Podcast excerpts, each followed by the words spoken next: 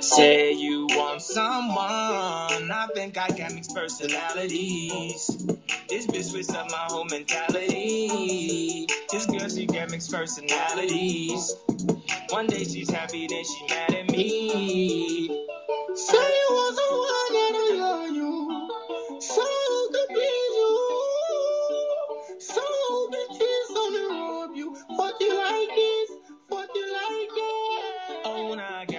personalities.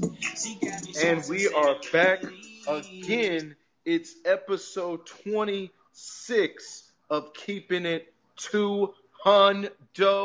I'm back again. You already know. And guess who I'm bringing with me tonight on a day off that we were supposed to have, but we got too much news to get into. You know I'm best from off the top rope. Give some love to the boy Blackheart. Blackheart, what's going on with you tonight?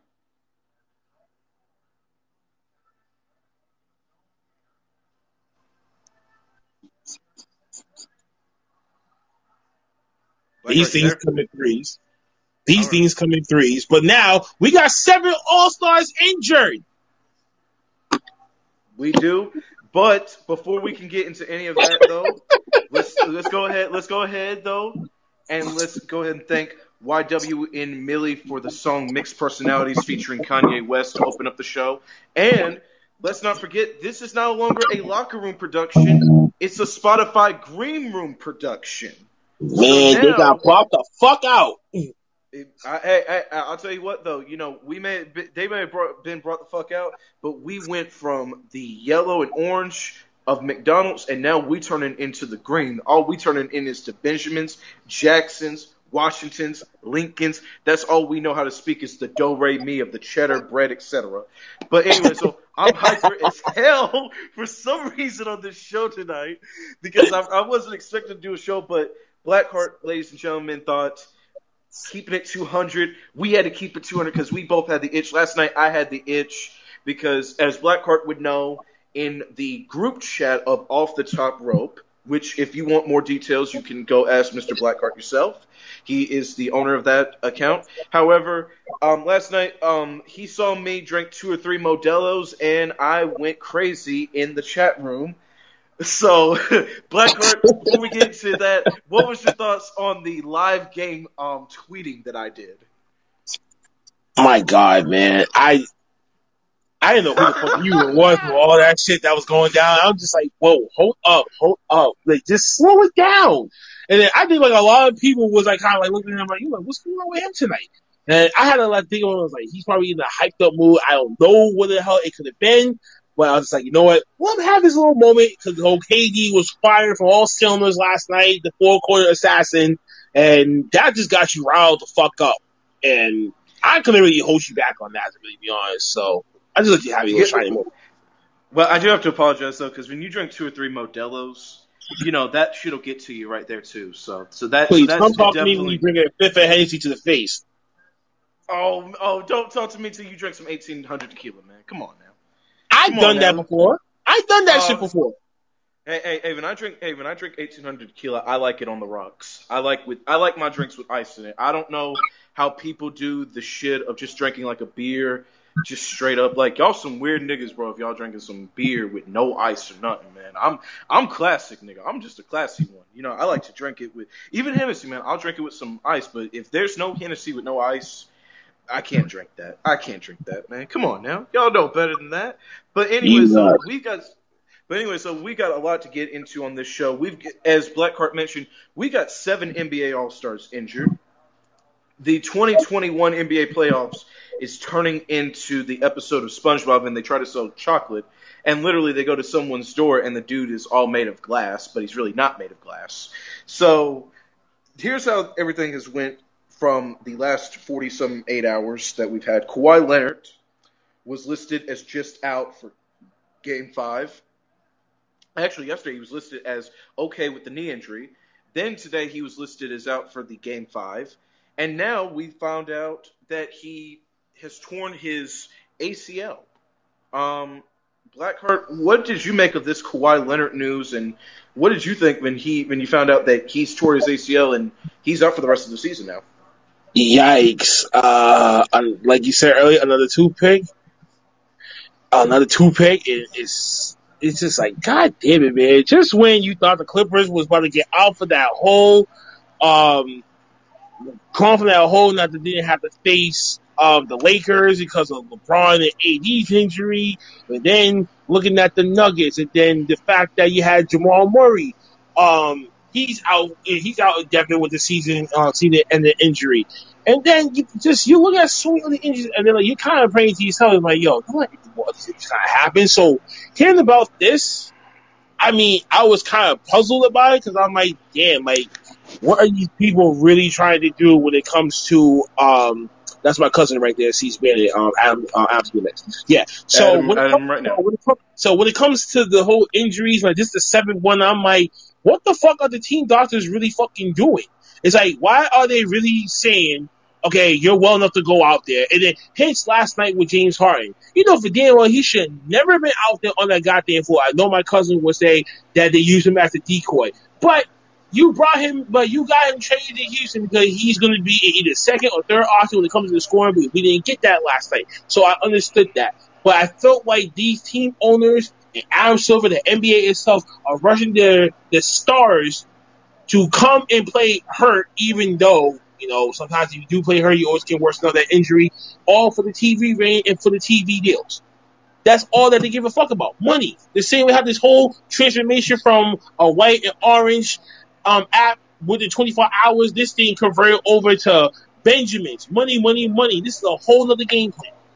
So this is just manifested itself, man. And LeBron said it best. He actually predicted it kind of right earlier with this whole injury, the whole injury protocol about to happen. I think that's why certain players choose to be opinionated to say that, you know, I don't want to play. And maybe we might have a reason to why Kawhi Leonard's whole mental madness about sitting out and you know sitting and resting out for certain games that he don't want to play kind of kicked into the fact. Bringing in Trey, uh, Blackheart's cousin. Trey, what's going on tonight, man? Wait, first off, it's good, Ice Zach. Over here. He's one fourth of the of the Section Five podcast. Check him out on Spotify. Check him out on Spotify everywhere that you get your podcast from. He's uh head honcho over there for the meanwhile. He's the active boss. So uh, the Appreciate record, that. you know, Appreciate that, y'all. Uh, uh, Trey, I, I wanted to ask you this here. What was your thoughts on the Kawhi Leonard ACL tear that you found out today, like we all did? Uh man, wasn't expecting that. Saw yeah, I told you, cousin. Let's go. saw that dunk that he made in the last game. I'm not sure like what when the injury happened, but that sucks because I think that the the Clippers there's no way they, they should be able to win that series without Kawhi. Um, and going forward, I don't know if he's going to stay a Clipper. Like, is because he gets injured, is he more likely to opt into the last year of his contract? Does he ask, you know, does he ask the Clippers for a four year deal? Um, you know, they should have to give him whatever he wants, pretty much, injury or no injury, or he can threaten to leave. So, I think it's just interesting to see what's going to happen with Kawhi. Paul George is already re-signed to like a four-year deal, so he's he's going to be stuck in L.A. unless he's traded somewhere. So Kawhi has a chance to escape right now, and I'm just wondering if he's going to try to make something happen somewhere else, or you know, does he want to? Would he prefer to trade Paul George for someone else to play with to upgrade the team? I, I will say this here though, the quad thing to me has it. it I honestly do. Uh, to answer your question, Trey, I, I know that I'm not no NBA general manager, but if Hey, I yo, Z, were- follow my cousin, C, and cuz you follow him too.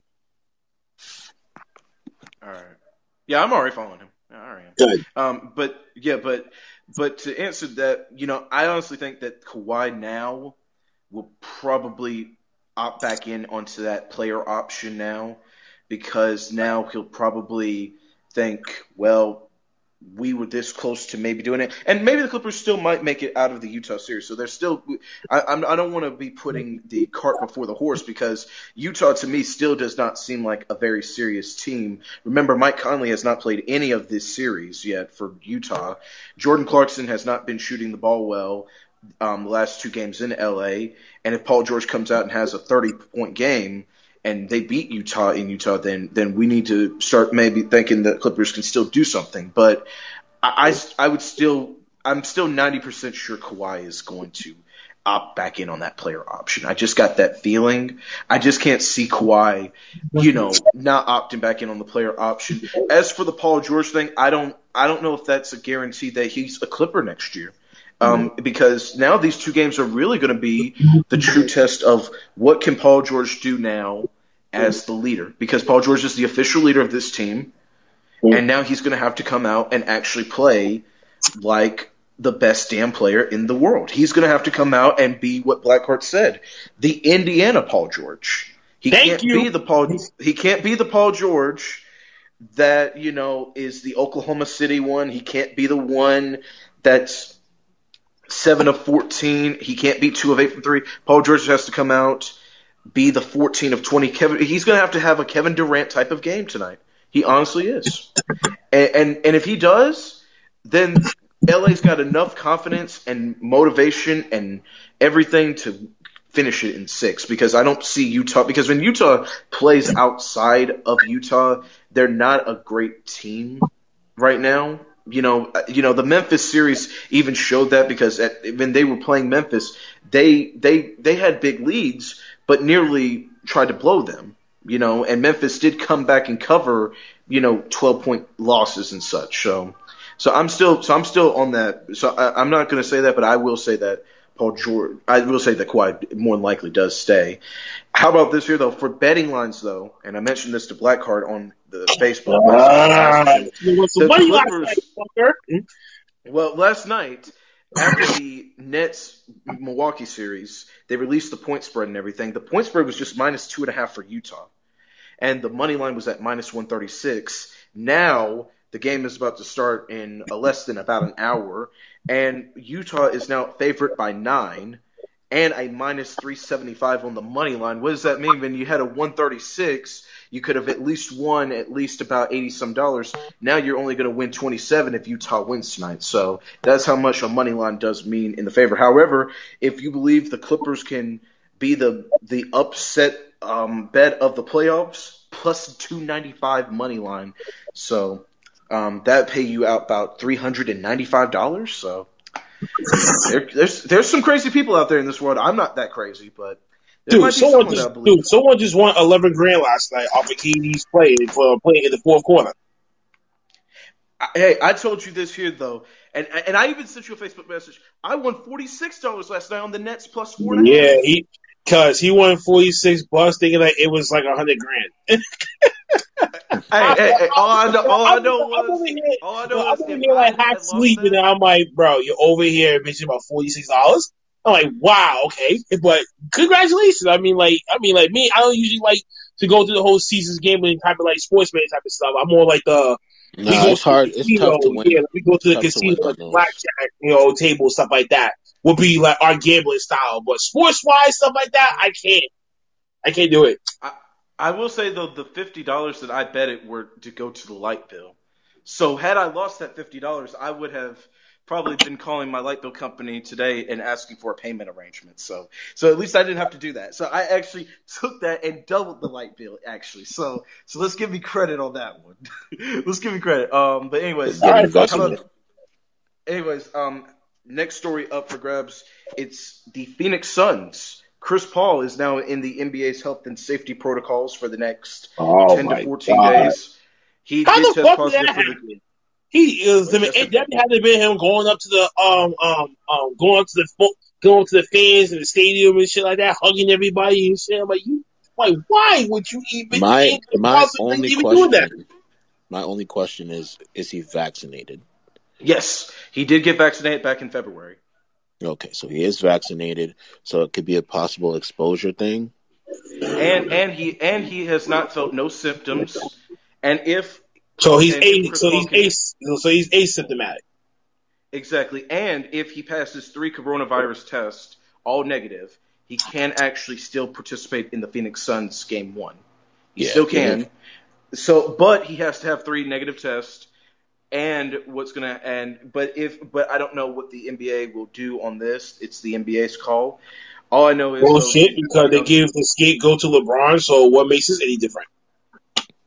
Well, I, I will say this here though. I don't care what the damn CDC says. I'm gonna still wear my fucking mask if I get vaccinated. I don't give a shit. I don't. I don't trust motherfuckers. I just don't trust enough motherfuckers right now. You're right. This yo, got and, this- yo, and cuz, and wasn't we just talking about that shit earlier?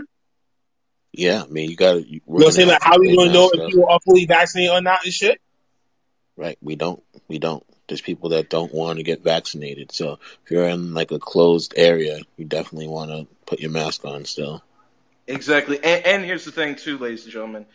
Even if you do get it and you get the vaccination and everything and think, oh, well, I'm okay. I don't need to wear my fucking mask. You still need to fucking wear it because you don't understand what other people might have had or don't know what they might inherit because again it's still yes you won't yes you don't feel the symptoms and such however you can still get it and you still Mhm. have to then and then so it so it's not about like oh well you know I'm safe yeah you're safe but you can't guarantee the health and safety of, Of 20 others. other people exactly and and that and that's and that's just a thing right there you know but but for Chris Paul I honestly don't think he will miss but just one game I don't see Chris Paul missing that much time anyway um, I think the Suns. I think, and I honestly do think he's only going to miss the game. The one. only way that I will work see. in the Suns' favor is if this Utah and Clippers game really go to a game seven and that buys some time.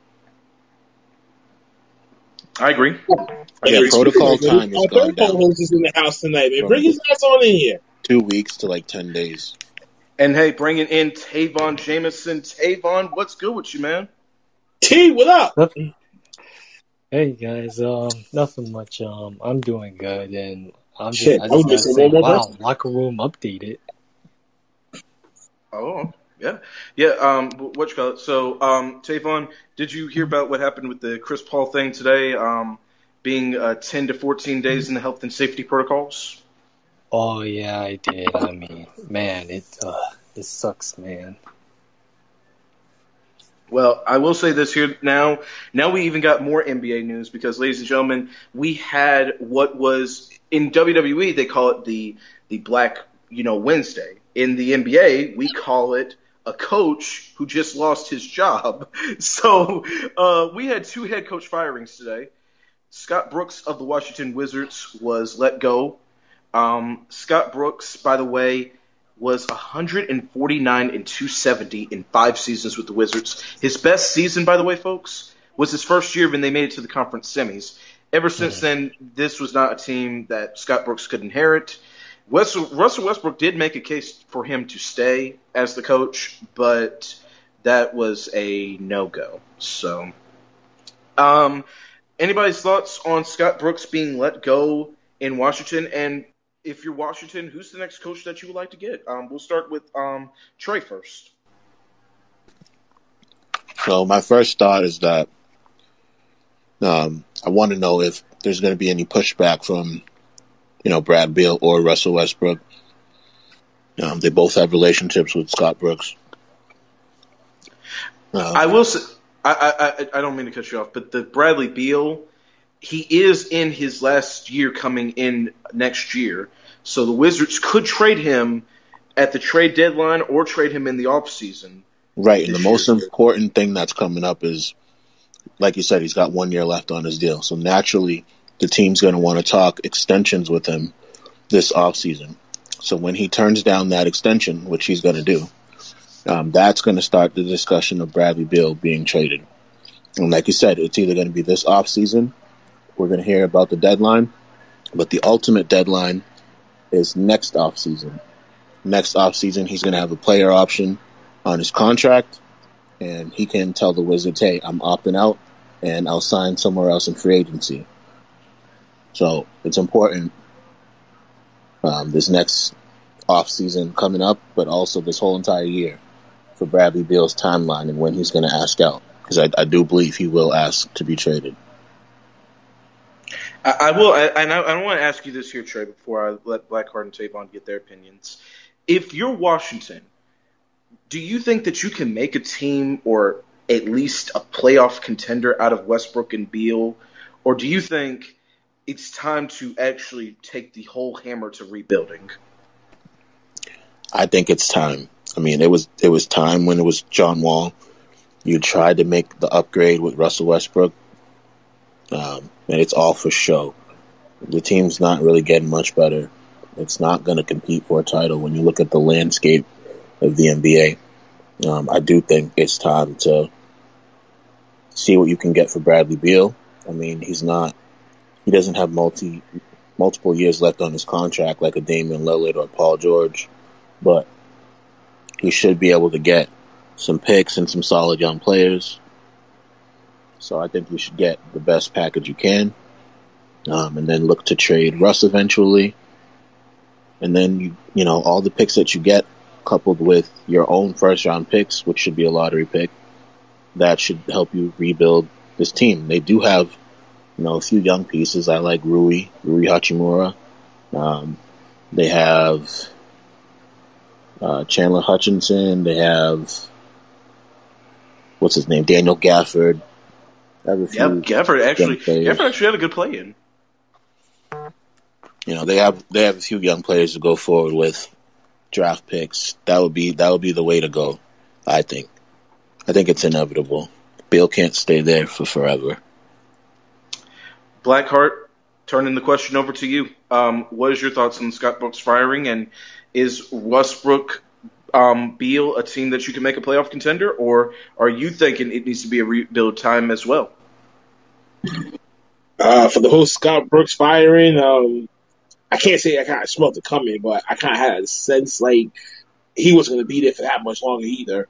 Um, based on the play, based on the wins and losses of his tenure there, and like you said, the only one time that he had a great season was when they made the Western Conference, well, um, East East semis, and then they lost, and never kind of rebuilt back that sense. And you know, the whole John Wall, the whole John Wall injury and that trade that kicked in play, that kind of derailed a little bit, even though they got a pretty expensive piece back in Russell Westbrook. Um, we all kind of thought that, okay, this has to kind of make them better, but they didn't do anything. So you can't really blame the players. I think you got to blame the coach. So, and, you know, before any before any other trade before any other trades were really validated to happen, the head coach was probably going to be gone first off. So when they say mutually part ways, and I'm like, no, one of them just disagreed and the other party wanted, wanted to stay longer, but they was trying to give that contract, and that's when he said, "Fuck it, I'm out." So you might actually see him pop up somewhere else in, uh, in the next few weeks, give his hate.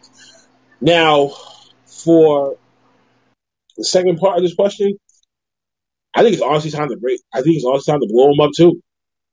I say the first starting piece would have to be Russell, because I would think with him, he can go to a contending team to make them better. So why should he stay there first and foremost before Beal? I think Beal's like our Marcus Smart. He's the heart and the soul of the team. So once you take away that, that means their whole identity is gone. I don't think they're going to be dumb enough to do that real quick. I think they're going to try to do it with, with Russell first, see what pieces that they can get back for him, and try to get someone that can at least Beal can actually tolerate because no companies really don't give a shit. So team ownership don't give a shit. They're gonna hire whoever the fuck that does come into play just to try to stay the course until they figure out the next set of players. So Beal's never gonna be the last one to get traded. He's never gonna wait till that last option next next off season and just say yeah, just like you know what, fuck it, I'm out of here. Let me just see where the fuck I can go, who needs me, and by that time period, what in another year and a half, what's gonna happen with LeBron James? What's gonna happen with Antetokounmpo? Who who else is gonna be free uh, free agents by that time? Are they gonna click up to go to another team? What's gonna happen in Brooklyn? There's so many different questions that we can't know. We don't know right now, and we're probably not gonna know for another year and a half. So anything can happen in the NBA. You know what I'm saying? A lot of and we see how this whole Brooklyn thing have kind of souped up this team in less than two years. So certain things can be brewing in the mist. You might never fucking know nowadays. Who clicks up with who, and then like my cousin said, Bradley and Jason Hill are not only former uh, former teammates. They, I mean, they, yo, they're close friends. They grew up with one another. So what makes you think that there's not going to be a phone call in play to Tatum to I mean to Tatum to Beal saying, "Yo, bro, we might need you up here now that we're doing a little remodel ourselves, man. We need you up here." And what if that and what that missing piece can be a Kemba. But then again, Kemba might actually be gone by this season anyway, so he's not going to exist for that long. So hmm, it's sad because you know seeing that you know seeing that trade at first, you know I kind of I kind of really thought that they stood a chance, but you know smoke and mirrors. So I got to say about Tavon, uh, uh, Tavon, what was your thoughts on this? Um, interesting um change from Washington. It will be interesting to see where Washington is gonna go. They might just blow up and might have to start all over back to the drawing board again. Um, my opinion on this right now is I've I've I've kind of made some comments about this here on uh, a former video on keeping it 200, which you can check on Spotify.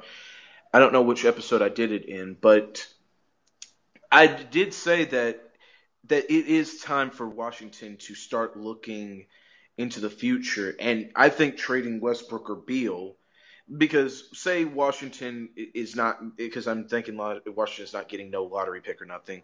Trading Beal or Westbrook for a high pick in this draft might actually be something that could work because Washington does have the assets to trade two players right now and to get a first and get a good top five pick. I won't say they get the number one or number two, but a five to ten pick would actually be suitable for this Wizards team and for the Wizards, you know, they can then invest into someone like a Jalen Green or Jalen Suggs, or if they want to, you know, take the guy from the Brotherhood, Jalen Johnson, or maybe even um, want to start maybe building a center in the future and getting an Evan Mobley. That that is what I do think Washington will right now. However, knowing the Wizards' history, because Wizards keep players for too long, and it's and it's the obvious thing. Um, they kept John Wall too long, and they gave him too much money. They kept Gilbert Arenas too long, and he had too much money. So I don't see the Wizards making any trades till we get to the middle of the season next year. Because let's be honest, Washington Wizards were not a great team, folks, this year. They were 17 and six down the stretch. But this team was not a great team. They were below 500. They were not a 10 seed for most of the entire season. They were always talked about not even making the playoffs. They had a 0.6% chance of making the postseason. In fact, the betting line got to a plus 5,000 for them to even make the playoffs at one point. So I don't see this Wizards team making trades till the middle of the trade deadline next year, which will be costly because the Wizards will be a team in the regular season that will not play good, and I don't see them being a top team right now that even looks like they can contend to be five through eight. I see this as a Wizards team that's nine to eleven as far as everything goes. Um, however, next head coach that was fired today after one season he only got one season, and this team has now fired two coaches in the last 11 months. Keep that in mind. Stan Van Gundy is out in New Orleans after a 31 and 41 record. This was reported by Shams at the Athletic on Twitter, and also it was mentioned as well on the Athletic that Stan Van Gundy did not have good relationships with Brandon Ingram. He did not have a good relationship with Lonzo Ball. He did not have good relationships with um, other younger players and David Griffin, the GM of the man that built the 2016 Cleveland Cavaliers championship team, David Griffin thought that it was a new chance to get a new head coach. I want to ask um, everybody here, Tavon, we're going to start from you um, and then get to Blackheart and Trey. But what is your thoughts on the Pelicans letting go of another head coach? And are the Pelicans thinking that they can go ahead and win now? Oof, it's kind of that's kind of ins- insane. I mean, when you have somebody like David Griffin, um, who was a part of making that um that 2016 Cavaliers um team. I mean, I mean, it's kind of speechless. Like I'm, like it's crazy. Like, like Stan Van Gundy didn't really have the best relationship with some of the Pelicans players. I mean, it's kind of strange, but I I suppose with them trying to win win now, I mean, they're of course looking for a new head coach. But do I think the Pelicans have it all to win now? I mean, they have Zion Williamson, they got Brandon Ingram and Lonzo Ball. I mean, they can make the playoffs next year. Next year. I mean, prob prob well probably, but like, I mean, I don't know. It's all insane. Blackheart, what's your thoughts on this? I didn't expect that one to come out either, but you know, look at Stan Van Gundy's history. You know, he had you know different personalities and so many different teams that sometimes with I think with his his mindset and the way that he coaches, I think it's just some people like it. You know I mean, you got certain people that like it, and then you got certain people that don't. I, and I just think we got young players like Brandon Ingram, Lonzo Ball, um, Zion, um, Zion Williamson, and you know, there's a mixed crop of. I mean, majority of that team are young players. I I don't even think that they even got that much older players that's older than thirty on that team. I mean, Yeah, they're actually the third. They uh, sorry, but they are the third youngest team in the NBA today. The youngest. Yeah. See. Yep. See. So, um, now that coming to fruition, that you got someone like that, it's like you can't. Oh man, this- it's this type of scenario. It's like a stepdad just marrying your mom, and now he's coming into your home and telling you what the fuck to do. It's like, wait, hold on, excuse me. this is what the fuck I guess the House of Pelicans is going through right now. It, it, it's, it's like the old, it's like the other head coach before him was doing, is someone that they like, but they wasn't doing a good job, so they fired him. To someone that was, cl- someone that they brought in that close to making the playoffs, but they didn't like his style and approach. You know what I'm saying? So, damn, it's like you hoes is something the fuck else.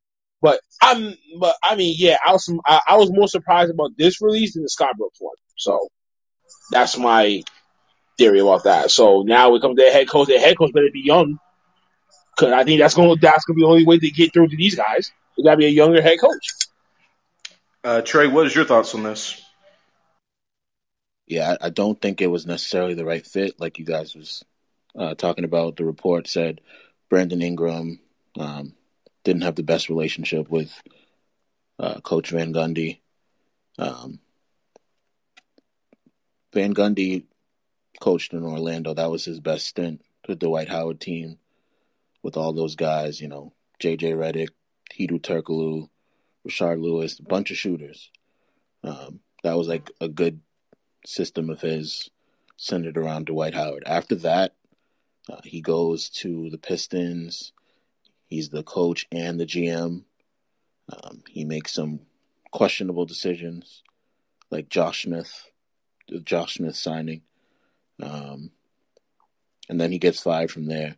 Eventually ends up at the Pelicans. You figure it's a really solid job for him. Um, you know, you got Zion just coming into the league, dominant player. You got Brandon Ingram, you got Lonzo Ball. But I don't know. I, I guess things just didn't mesh well. So I think they need a coach. Um, Stan's a coach that I feel like he's very loud. He's going to yell. He's going to tell it like it is. So they need a coach who's going to be X's and O's. Brandon Ingram's like a mellow guy. He doesn't need someone yelling at him all the time, especially if it's not going to help them win.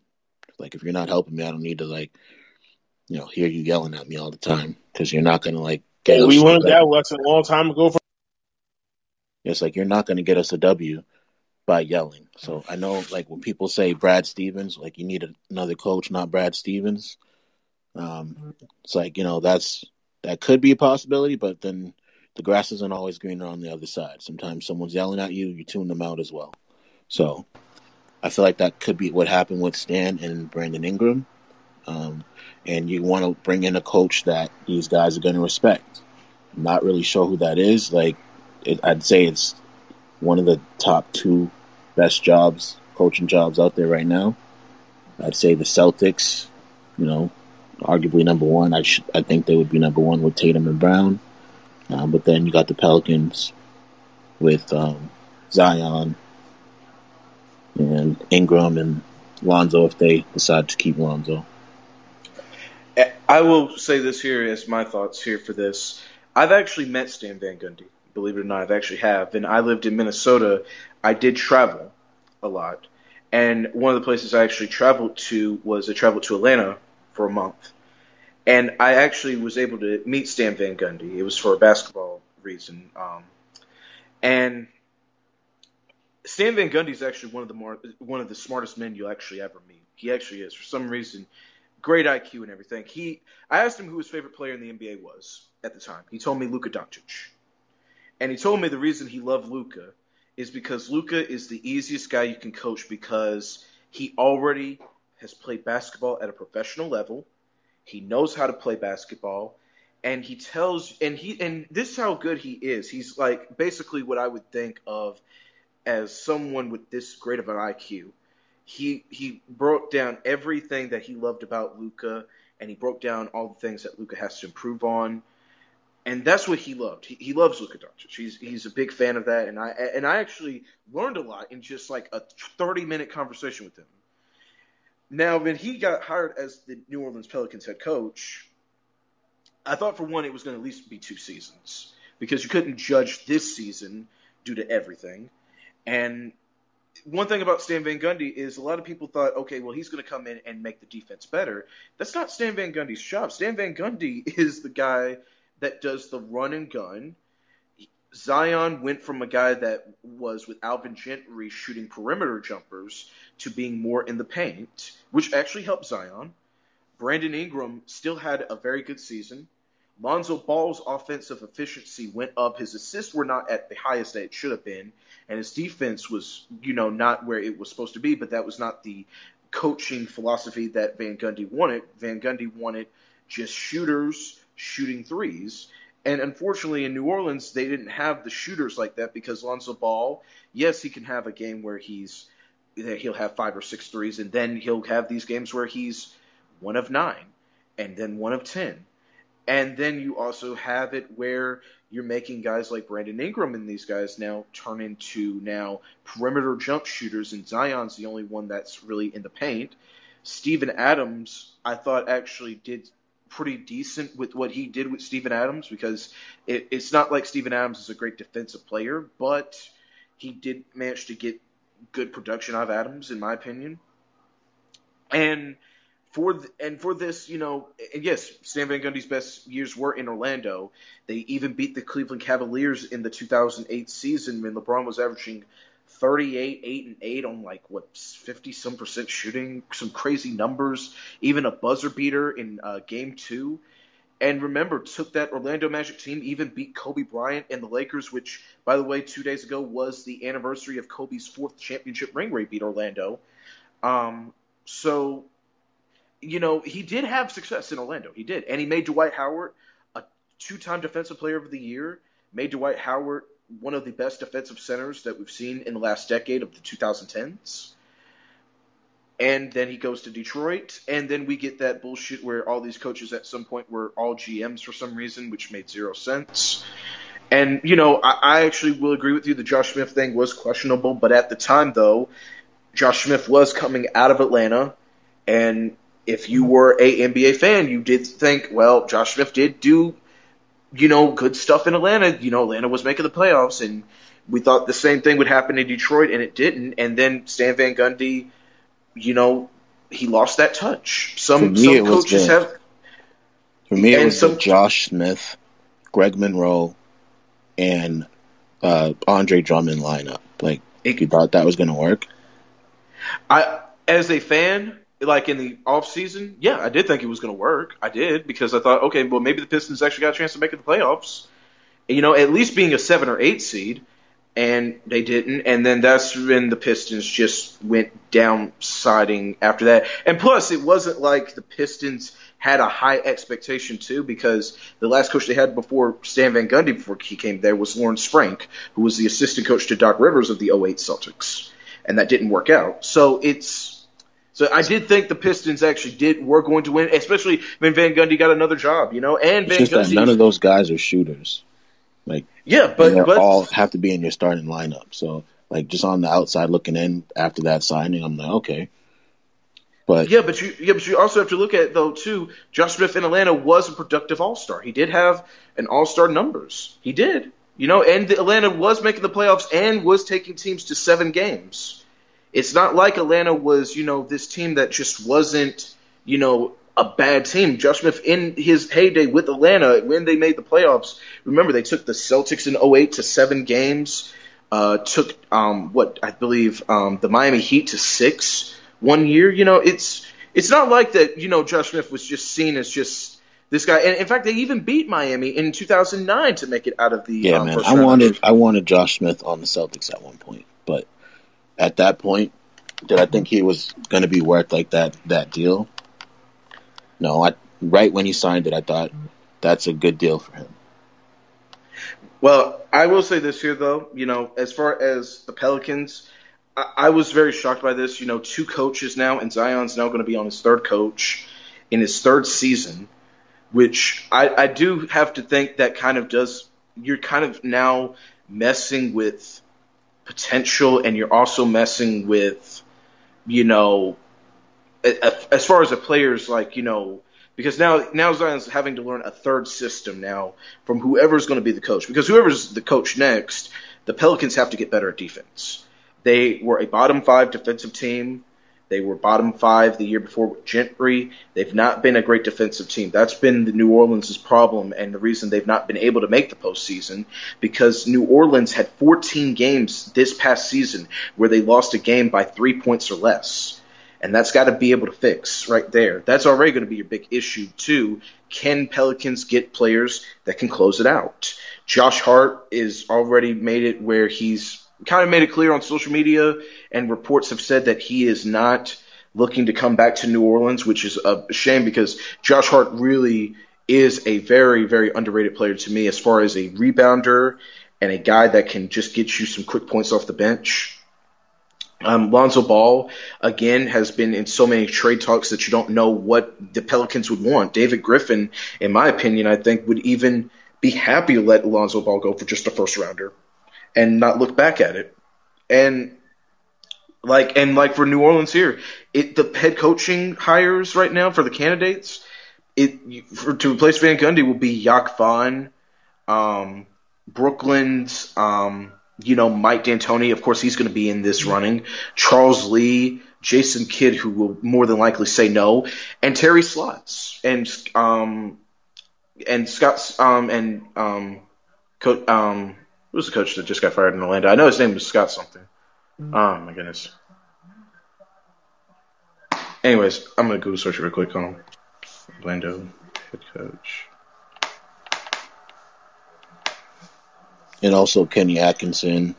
Yep. Uh, Yeah, Steve Clifford. Sorry. I, I was getting ready to say Scott Skiles. I don't know why I was going to say Scott Skiles. But um, Steve Clifford is still available. And if and if I'm in New Orleans, I would look into a Kenny Atkinson or Terry Stotts because Terry Stotts has had, you know, a lot of success with Portland. Yes, Portland did not make it out of a certain level, but I think Terry Stotts could be the perfect guy in Portland. Or sorry, in, the perfect guy in New Orleans. I think he honestly could be. As far as Kenny Atkinson, he could be a good help as well because Kenny Atkinson has shown that you can get guys, and he, had, you know, he he has had success with a former Laker in D'Angelo Russell. So it's not as if, but this team does need to get a younger coach and more of a player coach that can help them. And I think a Terry Stotts or Kenny Atkinson would be the good answer. I would say Jason Kidd or Mike D'Antoni, but if they go Mike D'Antoni, then they're not improving defensively. And if they and if Jason Kidd were to come out and take this job, I, I don't know if this team would be better defensively. So I mean, they But can those- really afford to upgrade their team. The contracts that they have, the future picks that they have, the young players that they have. like you know Kira Lewis, Nickeil Alexander Walker. Like they have plenty of assets to pair those guys and picks with like Steven Adams and Eric Bledsoe. Like they can trade for a star that becomes available. Just depends on the leverage that that star has. Like Bradley Beal's not going to, you know, let himself be traded to New Orleans. So. And and I do have to ask you this here, Trey, because if you're New Orleans, who are you trying to trade right now, and who are you putting on your trade block? Because because they have so many. This is this is the reason you made good points. You said they have the Kira Lewis, they have the Nickeil Alexander Walkers, but they also have an expiring contracts with Lonzo Ball. Steven Adams is due to make 30 mil next year, and you've got Eric Bledsoe making 26 mil. So if you're New Orleans, you know who would you want to throw on this trade block? And and if someone were to and if someone were to offer you just a first rounder for Lonzo, or even a second rounder, what would you even take for Alonzo price? So the thing about Lonzo is he is restricted. So if if a team's going to offer you a first, that pretty much means that you're willing to let him go, and you're you're happy with Kira Lewis and Nickeil Alexander Walker.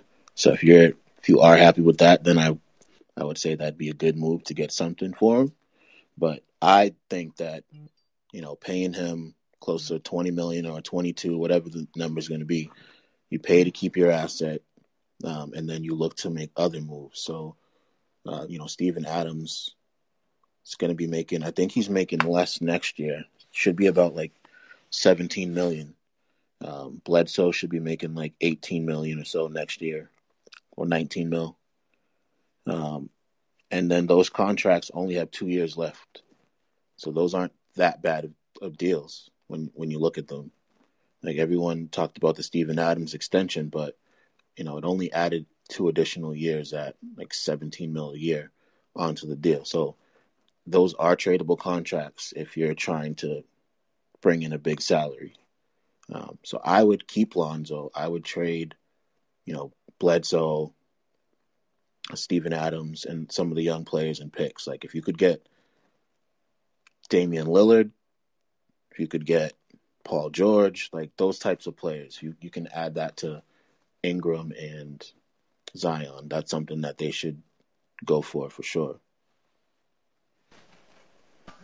Uh, Blackheart, Tavon, what did you guys have to? Did you guys have anything to add? And if you were the Pelicans GM, David Griffin, who are you trying to trade right now and put on your trade block? Hmm. I would put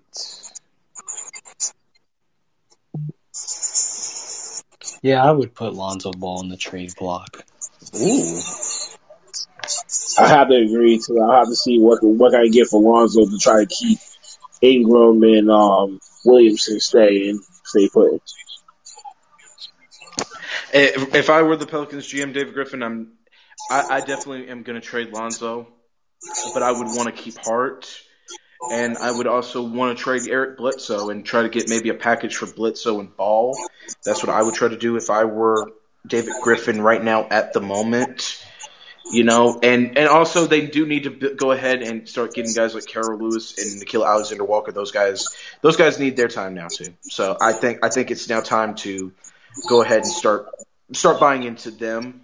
You know, as the guards because whenever they were whenever they were playing and Lonzo was hurt, along with Hart, they they actually showed production. And Kira Lewis, to me, did look more comfortable under Stan Van Gundy than Lonzo Ball did. Despite the fact Lonzo Ball had a better offensive season, it's not like the defensively he was better. And you know, assist wise, he's actually assist went down. So, um, for other NBA news. The Dallas Mavericks. It's been the weirdest story um, since Monday. It's been weird. Dallas, you know, Luka Doncic, you know, there was reports out on the Athletic that said Luka was not looking to resign long term. Um, was very unhappy with the organization. Mark Cuban came out on Twitter and said total bullshit. Of course, Mark Cuban's going to say that because that's his team and he has to defend that team. And then the Mavericks today fired the president of basketball operations and their GM of 24 seasons, Donnie Nelson uh, the man that drafted Luka Doncic. However, we all know in Dallas, you may be having a title, but it's like the WWE. It's still Vince's show, and in Dallas, it's known as the Mark Cuban show. So I did have to ask everybody. This, I did. I did have to ask everybody this here. What is the thoughts on Yeah, Mark? that was Well, well, well, it, well, it is true though. It, like, and everyone knows Dallas. Everyone knows that in Dallas. okay. Fine. Wait, wait, wait. Just Uh, because you Wait, wait, wait, wait, wait, wait. I got one better for you. This was Eric Bischoff running, uh, running WCW back then. Yeah, I, I agree. I agree. I, I will say that this here though for Dallas right now, I, I've been wanting to ask everybody this here. You know, Trey, we'll start with you, and then Blackheart, and then Tavon. But when you reading this stuff here about Luka, you know, not happy, Kristaps Porzingis not happy in his role, the firing of now a president of basketball operations for 24 seasons. wh- What's Dallas looking like? Wh- What's Dallas's offseason and what's the motive? I think that they didn't get everything right. Um, maybe there's some disagreement in, in guys to draft, you know, like the, maybe the last couple of drafts or something like that. Um, but Donnie Nelson has been the GM for over two decades. It's been there for a long time. So there's no telling this the type of stories that are going to come out now. Um, you know, maybe Donnie wanted this and the other guys wanted that, and so that's why he's he wants out. Um, but I just think it's interesting to hear Luka. I heard that Luka is going to be having a press conference tomorrow. He's going to be talking about that. So that's just weird for a player whose season's over to be talking about, um, you know, front office situations uh, when they don't have to. They don't have to make themselves available to media right now. So that's going to be interesting to find out what he's going to say. Um, but yeah, if he wants, there's also talk that he wants a new coach, and you know, Carlisle should be fired. Um, they have a lot of respect for Car- for Carlisle. He won them a championship in 2011, so they know him to be a really good coach. But not every coach is good for every player. And if Luke is the star player, and he and you get the vibe he wants a new coach, then you want to try to make that happen without stabbing, um, feel like you're stabbing Carlisle in the back. And I know Mark Cuban said that that wouldn't be happening, that uh, he doesn't plan on replacing Carlisle. So the if the transition is not smooth to get rid of Carlisle, I don't think Mark Cuban wants to do it. Um, Blackheart, what's your thoughts on this? Uh, after 24 years, I gotta say, man, this is I mean, this was bound to be a divorce. I mean, from what from I mean, from what it sounded like, I mean, I, I mean, understand, yeah, the championship win, drafting Luka Doncic, and um, you know, so many ex ex David Mavericks um, that can be good bad stories, but either way it goes, this was you know just divorce time. You know what I mean? Like, just certain marriages are just not gonna last that long. You may think it'll be forever in a day, but you know, there's always gonna be a time when everything comes to an end. But the whole Luka Doncic having his whole press conference tomorrow, I gotta agree with Cuz right here. Like that's kind of unorthodox for a star player to do to air out, you know, what I'm saying like, or, the organization business out to the public. Like, you know, this is what you have sports writers for to go behind the scenes to do their job. You're doing their job for free. Let them do that. Don't get don't get involved in something like that. I mean, yeah, you can state your opinion, but you don't have to go public about it. It's like the mafia going public about, hey, we do exist and shit. You can't do stuff like that. I'm sure Uh, he'll be very particular in how he like addresses that. He'll you know he'll say maybe he'll praise somebody. Maybe he'll praise Donnie Nelson and say, hey, he's a really good I, GM. yeah, I mean, yeah, I mean, like he's gonna give some credit, but I think he's still gonna put some things out there of why like certain things happen the way they did, and what you or his feelings about Porzingis and about the whole trade situation with him right now that's been going on. So there's gonna be a lot of stuff that is gonna be talked about, but that I mean, or asked of him. It just depends on him and how he answers. Uh, Tavon, what is your thoughts on this? At this point, there seems to be some dysfunction in Dallas, and it's at that point where they they they need they pretty much need another star for for Luka. That's that's about it. I will say this here for Dallas, it just seemed like, and literally, I'm about to take something away from the Kanye West opening line of, um, I believe, niggas in Paris. Um, it was all good just a week ago. Niggas could feel themselves. And now you're watching the thorn drop. And now we're literally watching the thorn drop. It literally is because we were just saying Yeah, last week how Dallas was just saying, okay, we, we were all saying, okay, Dallas, if they just trade Chris Porzingis and just re-sign Hardaway Jr. and get like some dogs, Dallas is gonna make it out the second round, and Dallas is gonna be better. And now, one week later, we're talking about Luka unhappy, Luka un, um, Luka unhappy, Kristaps unhappy, uh, a firing of a man of 24 seasons who brought not only an NBA championship to Dallas, but has built teams around and has drafted Dirk Nowitzki, Steve Nash, um, of course, drafted Luka, made the trades for Chris Kristaps and others. And we're now looking at this like, okay, what the hell is going on in Dallas? Because now, you know, it's like everything that happened in the dark is coming to light. And I don't know where this Dallas team is going right now because because I honestly thought that you know the offseason was just going to be more about the Kristaps Porzingis being traded.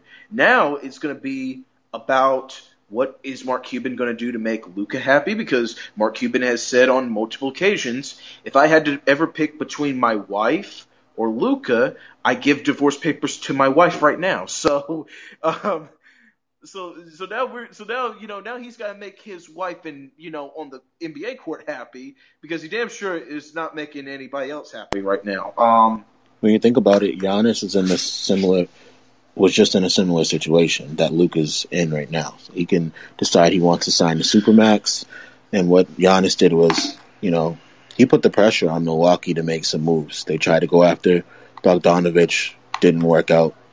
Uh, they made a trade for Jrue Holiday. They ended up getting PJ Tucker before the deadline, so they had to make moves. So Doncic, by not saying, "All right, I'm definitely going to sign that contract," which it kind of seemed to allude to the other day when asked by a reporter. He smiled and said, "What do you think?" Uh, but now, it kind of seems though he should use that to his advantage. You know, don't be so. Um, you know, he should be hesitant to sign that contract right now, and he should uh, want the organization to go after whomever needs, whomever they need to go after in order to make a championship happen there. I will say this here though, Johnny Nelson was the guy for 24 years in Dallas. The next available guy that will be taking over will be former Dallas Mavericks player Michael Finley. Um, so that has been the reports that have came out. That was reported by Bleacher Report about a little over two and a half hours ago. So that's all that's right there. Now we're getting into NBA awards because, guys, I know that you guys were not as happy about everything. So, you know, let's go ahead and break it down. We're going to break down the Rookie of the Year one because I know all NBA, everybody's going to have an opinion on who they thought should have made all NBA. So, Rookie of the Year belonged to LaMelo Ball. He beat Anthony Edwards and Tyrese Halliburton. Um, Ball missed 21 games due to a broken wrist. However, you can't deny LaMelo Ball was the highlight sensation of on the NBA court. Anthony Edwards off the NBA court probably had the most confidence for a rookie and the most confidence as well because Anthony Edwards as well on the court had very similar numbers to Ball. I voted for Ball to be a rookie of the year over Edwards. However, I was I was so back and forth on this. Um, I wanted to ask you guys, Trey, we'll start with you. Who did you think um, deserved to win Rookie of the Year, LaMelo Ball, or did you think it belonged to Ant out in Minnesota? Man, it's all about situation, and Lamelo Ball is placed in a better situation than Anthony Edwards. Um, you know, the Hornets are supposed to be like a playoff team. They didn't make that happen in the play-in tournament, but that's mostly due to injuries as well. They looked to be a playoff team earlier in the season, um, and a part of that was due to Gordon Hayward. another part of that was due to LaMelo Ball. I do think if the roles were reversed, Anthony Edwards would have made the same impact. Um, and I do think if both were put in the same situation, we would be saying that Anthony Edwards was the rookie of the year. Blackheart, what did you think? Uh, yeah, I kind of feel some type of way about this, but you know, I can't, I can't really complain about it. I mean, awards is awards. awards is just. Tavon? Uh, yeah, sure. LaMelo Ball is um rookie of the year. He was the um highlight of this um season. Sure, Charlotte would have been a playoff team had he not been hurt, but yeah, it's it's best to assume that yeah he had an impact on the Hornets. My thoughts on this here, LaMelo Ball was, before he did injure that wrist against the Clippers out in LA, the Hornets were a six seed. When LaMelo got injured, the Hornets fell all the way to a 10 seed. They did make the play in at 10. They lost to Indiana. My thoughts, though, were LaMelo proved everyone, he basically did everything that LaVar said Lonzo was going to do as a rookie, which, you know, LaVar was right, except he was just right, he was just wrong about the wrong kid, because he should have been throwing all his Easter eggs into LaMelo. LaMelo having a 15, 5, and 6 season, um, that's 15 points, 5.5 rebounds, and 6.1 assists if you're not up there yet with the stats people, and over and averaging close to two steals a game just as a rookie. So there was nothing that you could really say that LaMelo didn't do anything wrong. It's just that Anthony Edwards, you know, I do feel that if Anthony Edwards and Minnesota were winning games, which fun fact, they weren't winning games, people. They were they were not doing great. They and you also have to remember this here too for Minnesota that they did lose a head coach in the middle of their season and hired Chris Finch. And yeah, they did get better offensively, but they still were a terrible defensive team. And Anthony Edwards and this company could not win. Um, I did think Anthony Edwards, though. He averaged you know, 19 points, 19 points, it, one steal. It, exactly, and and Edwards did everything right too. Edwards did the only thing. The only thing I think that voters looked at as because the voters are media writers, people, the NBA players, uh, fans, coaches. We don't have no vote. But Anthony Edwards averaged 19 points, what, um, close to five rebounds a game. You know, PER was a 13.95. That's 12th in the league. You know, it's not like that Anthony Edwards didn't do anything wrong. It's just that his team was just not good. And I don't think that should be a fair punishment to that, though.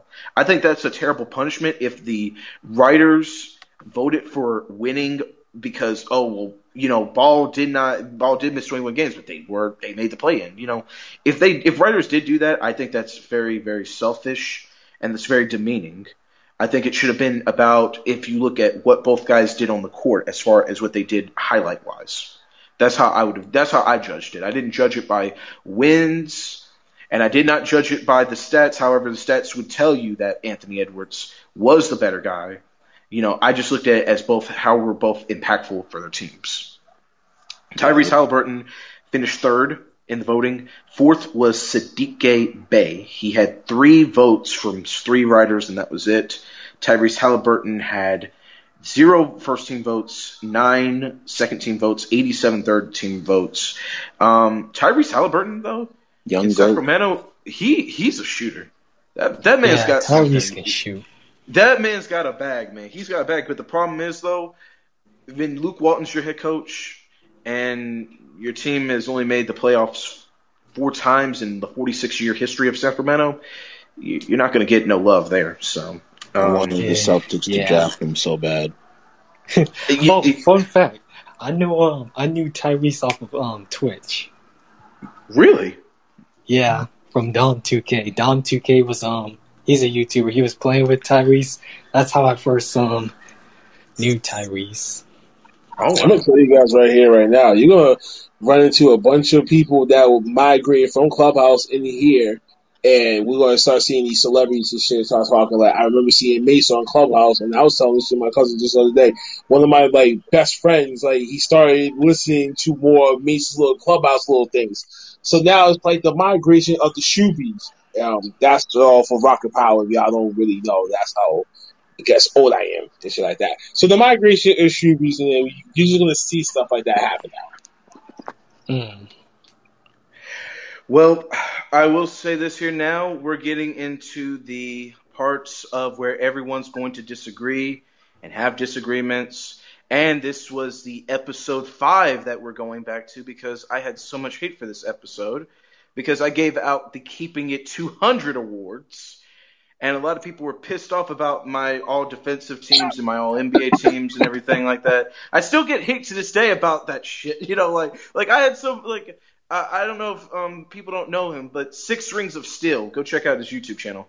This motherfucker, you know, was saying to me, Zion shouldn't be no All NBA. I was like saying, if you looked at Zion's stats, you would see that they're an All NBA of anything. And he's like, oh, I disagree, you know. So um, Six Rings of Steel, go fuck yourself. And that's why the Pittsburgh Steelers have a shitty quarterback. So go fuck yourself. Go worry about your fucking quarterback before you talk about me, bitch. Go worry about your Knicks before you talk about me. Ooh. So anyway, Shout out so- to my so- Dirty Wheels podcast. I gotta send the same message to y'all about y'all Knicks fan. I mean, uh, about y'all New York Knicks too. and and I'm and I'm still getting hate about that. You know, now fun fact, now the most watched episode is now episode 17, where all the Mavericks fans came in and we're all pissed and all that. You know, so you know. Oh, I, Thank oh you. I, I remember that one. That was funny. Yeah, it, it, it was funny though. It was funny though. Everybody, was like saying, "Yeah, trade Porzingis, trade, trade, trade, trade." Like Trade Porzingis, trade Porzingis. Saying, Luka got get out of there. It's- Exactly. I was like, Exactly. like, damn, but y'all must I didn't see one man defend Porzingis. I was like, damn. I said nothing's Mavericks fans like him. So Shit. I'm Um, about to say, yo, Baby Bird is Celtic. I'm about to say, hmm, Baby Bird. Uh, Baby Bird, Any- Boston Celtic. I was like, yo, the whole world will go on fire. Um, how about this here though? For all NBA first team, the 2020 21 20 2020 21 um, all NBA first team was Giannis Adetokounmpo, Steph Curry from the Warriors, Luka Doncic from the Dallas Mavericks, Nikola Jokic, and Kawhi Leonard. Mm. Guys, we're gonna break down all three teams. So I gotta ask: Is this the all NBA first team that you had, or no?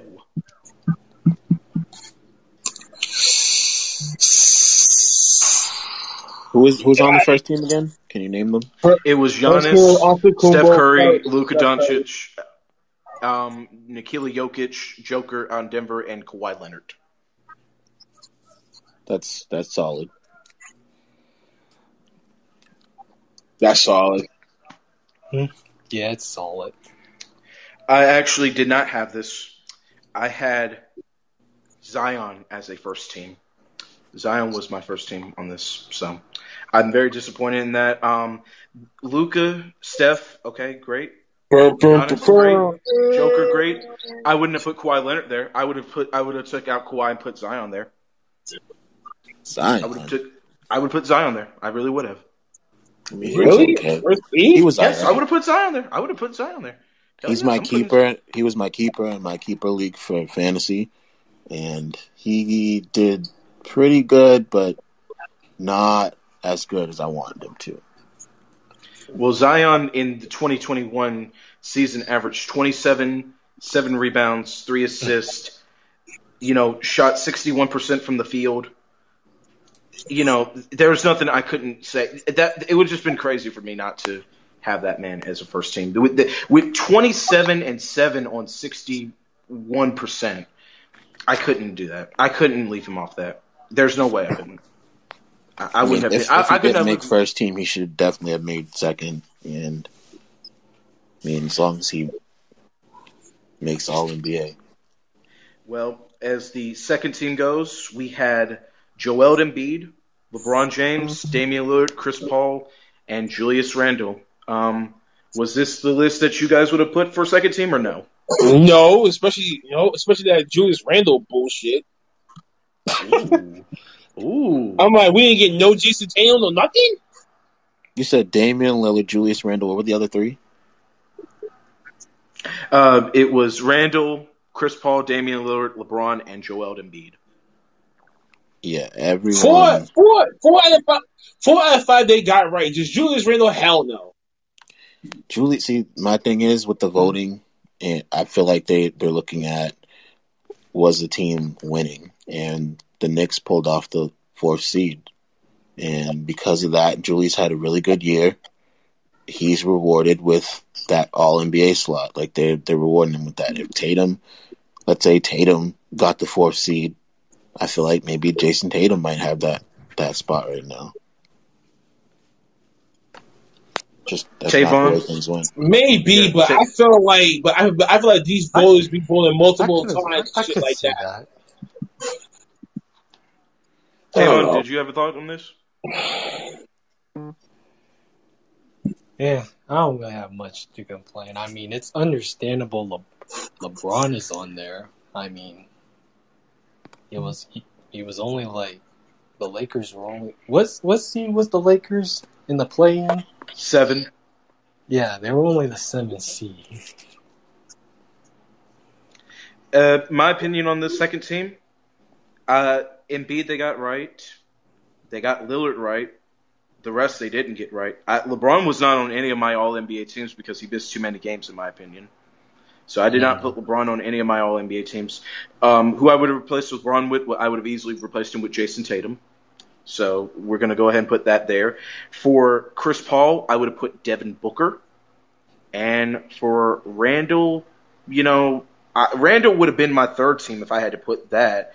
But my third team would have been Paul. My second team would have actually been Paul George because Paul George did have a very good um, season so, in the regular season. So that's what my second team would have been. But they had Embiid and Lillard right. I just didn't agree with the rest of this bullshit. there's too much i feel like there's too much opinion that goes into this voting process it's not enough about like like there's no concrete way of deciding and that's the problem it's not like it's not totally stats based you know there's also opinion there's also you know where someone finished where a team finished where and how the player impacted them finishing at whatever seed. And i feel like sometimes one can sway things more too much. Well, you know, in my opinion, though, Trey, though, and this is and this is my opinion here because people are allowed to disagree if they want, but we don't need fucking writers judging this. This needs to be a players' vote by players or by coaches because the best players are playing the best players every damn night, and the coaches are coaching against the players that they that get on their nerves the most.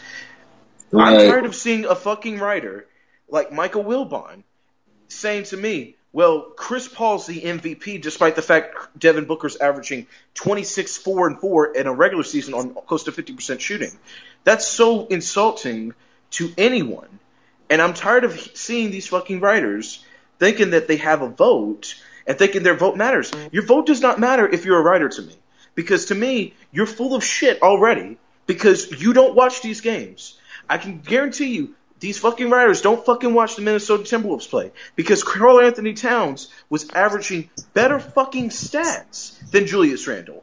Karl-Anthony Towns was literally playing very good basketball, and if we're going to start rewarding people for missing 20 some games like LeBron did, then where's this going to start going now? Now you play half the season now, and remember, just a couple of years ago, we had this issue about well, Kawhi Leonard doesn't play back-to-back games, so why should Kawhi get any awards or anything?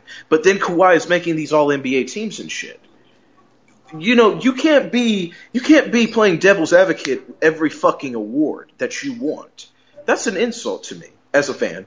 And two, I don't know who gave these fucking writers a fucking vote because here's the thing, and, and to the writer and and to and to the beautiful women that are writers like the Joy Taylors, the Rachel Nichols, you women are beautiful as fuck, but you women don't know fucking basketball in my opinion. You women don't. I'm sorry. But you beautiful women, you just, you just, you just, to, to me, to me, to me, to me, y'all, y'all a little too dumb as fuck on, on some of these shit. Because Kwame Brown, you know, even said Rachel Nichols is a beautiful woman. But even Kwame Brown said, you a bitch for hanging out with that bitch Matt Barnes, with the Becky with the good hair. So, so let's not start this bullshit.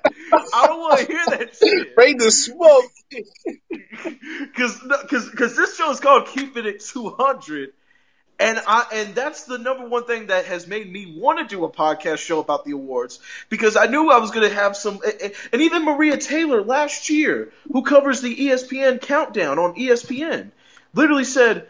You know, I didn't even think about Anthony Davis last year when I was making my vote for Defensive Player of the Year. I'm like, you six five wearing five inch heels, but you can't fucking tell me that you didn't think of Anthony Davis. You just said, man, you know what? That Giannis, man, I'm gonna vote for him. That Rudy Gobert, I'm gonna vote for him. Oh, I don't have no more centers. Oh, I'm done then. This is the easiest shit I ever did. Y'all, y'all some y'all some motherfuckers. Y'all really are. Beautiful women. But y'all women don't know what the fuck y'all talking about sometimes. I'm, I, I know I know I'm gonna get some fucking hate and shit. I know I'm gonna get some fucking hate and shit from some motherfuckers. Oh. Some motherfuckers are gonna be like, "Oh, this motherfucker's sexist and shit." First off, I ain't sexist because if I was sexist, your mother wouldn't be making me a fucking sandwich every time I fuck the shit out of her. So, so all the motherfuckers that think I'm a sexist motherfucker, go fuck yourself, and then you'll tell your mama to stop being a fucking quarter hoe. Because here's the thing, you know why they call your mother a quarter hoe? Because every Why? time she was charging a nigga 25 cents to pull a nigga dick out after school. She could have been the first millionaire, but guess what? But guess what? She didn't know where the Million Man March was, so she just gave head on the corner to every bum. So that's how Damn. you fucking bums make a quarter. so fuck you sexist motherfuckers. I got a bitch. I got a bitch that I know I'm gonna have for the rest of my life. The rest of y'all motherfuckers that be jerking off and shit and playing with your fucking lotion don't know what pussy smell like. Go listen to some Boo Bucks Clan and then go get a bitch before you come talking to me about some bullshit. but that's all I'm gonna say for right now. Someone take it over because I need to get a drink of water. I need to get me a drink of water. I'm about to My drink man set came here like the Damn, rock. you, you pulled a Jim Cornette out your ass, boy. I respect it. I, well, these In breaking news, come at me and okay, fine. As you You give know yourself a are. cup of water, in breaking news, the let's talk about the Hawks real quick. As you Yes, kind of, as you already kind of been left that already up there. Yeah, let's talk about Hawks and six. Smoking Let's that Sixers that. pack. Because the Hawks stunned the Philadelphia 76ers in game five. Yes, you heard me, ladies and gentlemen. Now the Hawks is up three to two. Jayson Tatum, I mean, Mhm. excuse me, I Trey the Young scored 25 of the games, uh, a game high 39 points in the second half as the Hawks erased a 26 deficit in the 109 to 106 win to for the 3 to 2 series lead. Can you got ridiculous? Cause what you say about this, man? Ice Trae just put the Philadelphia 76ers on ice himself. So I feel I'm the same way. The same way about this game. go back. I feel the same way about this game as I do yesterday's game with Brooklyn. You know, KD scored 48 points. That's real phenomenal. Everything's good, but they should they still should have lost that game. They they were down 16 points, and there's no way Milwaukee should have gave up that game. And it's a similar game to this. Um, you know, the the Sixers were up more than 16 points, and the reason why they lost this game is because Joel Embiid and Seth Curry, they were the only Sixers to make a bucket in the second half. I, and that that is actually a stat. I'm not kidding around. They were the only two to make a bucket in the second half. In the uh, in the course, the Hack-a-Simmons system came into play too late in the fourth quarter for them as well, sending Ben Simmons to the free throw line, and we all know how the fuck that is. So that that is the reason why. So it's like if the Bucks and if the Sixers aren't going to be able to score when the time matters, and, And then you got John Collins coming out making defensive plays out his ass. You know what I'm saying? So when you get that dynamic in there, now you have someone that plays defensively, and then you got Trae, and then then you had Trae Young going out doing what he does best, leading a team down the fucking stretch, win the game actually matters, and he takes it upon himself to score. And he, He knows- he's showing he that he's what to becoming one of the new star players that you're going to be seeing down the line for the next 10 to 15 fucking years. Believe that. if he's not He's scoring, he's making the right. that's going to be running the league. Him, Tatum, Luka Doncic, Devin Mitchell, and um and uh, who's the other one? And Ja Morant too. Are some of the core baby faces as you're going to see in the next 10 to 15 years that's going to be running the NBA. I will say this here now. I'm I'm back. I'm calm now. I'd like to apologize to everybody. Are you sure? from I, I'm back. Are you I'm sure? back. I'll Because- Oh, trust I'll me, Sam. I was gonna say, as long as you didn't go out there, apologize. That was listen, just wait, wait, wait, wait, listen. As long as you didn't go out there, Mina Kimes or Sarah Spain, I was straight with that. I wasn't. Everyone else is a free. You know, what I'm it's a free for all. You go on ahead with that. Well, uh, I, I, I'm going to apologize to Rachel Nichols and Maria Taylor and Joy Taylor. Y'all are beautiful women, but that's it. Y'all are beautiful women. I'm, I'm going to keep it right there. You know, you know, uh, Joy Taylor, Joy Taylor, you were screwed by Earl J. Watson, but this thing here, when you date a five foot Yes, four little yes, man, you did. j- that's what you get. But anyways, I'm gonna get back to this here. The Hawks did win 109-106. The Hawks in the fourth quarter went on a 40 to 19 tear. The Sixers were up by 26. Embarrassing. And now, and, and, and now Embarrassing, gotta- man. and now we got to talk about this here, though. Mike Budenholzer and Doc Rivers. What's going on with the coaching? Listen, no, man. not Doc too, man. no, this, no, no, no, no, no, no. Doc just got there. Ben This has to go. no, Ben, ben Simmons has to go. Even that he's been there. Nah, he's not. He can't be on the chopping block so damn quick. The scapegoat is Ben Simmons. These last few years with Philly, have to be the excuse Simmons. has been the excuse has been Brett Brown. Brett Brown has been the scapegoat for the last couple years. He's been the excuse. They they got rid of him, and now that turned into can Joel Embiid and Ben Simmons play together? So we're still trying to figure that out, and I think we've got the answer. It's not working. Um, one of them needs to get traded, and the one that needs to get traded is Ben Simmons. I've been saying that. I've been saying that. Z. I told you that. I I, told you that on the other episode, um, three or four episodes ago. I said no, they're going to trade. They're going to trade Ben Simmons first before they even think about getting rid of Embiid, their centerpiece. That's stupid. That's like you telling me, okay, you're going to let Roman Reigns become a free agent and he's going to go off to AEW. Like I love Ben Simmons' defense, but he he just can't provide enough offense. Like he's not a two way player. He's he's a defensive player. So it's like he's not giving them enough. He's just it just sucks, man. It sucks And because they plus, the whole obviously want to keep Simmons him. system already. And plus, and, and, and- and plus, for people that already know the hacker, uh, uh, a Hack-a-Simmons system, and you already know what time is when it comes to that, it's like you already know how to shut down one person automatically without even using a fucking cheat code. Okay, so in this case, it's too damn predictable to even keep Simmons in a similar predicament in a similar position, and you already know what to do with it. It's like I, I, it's like Philadelphia is not. It's like Philadelphia is not developing more of his skill and just let him just be who the hell that he is. I feel like he needs to do more to elevate himself more to be able to do more.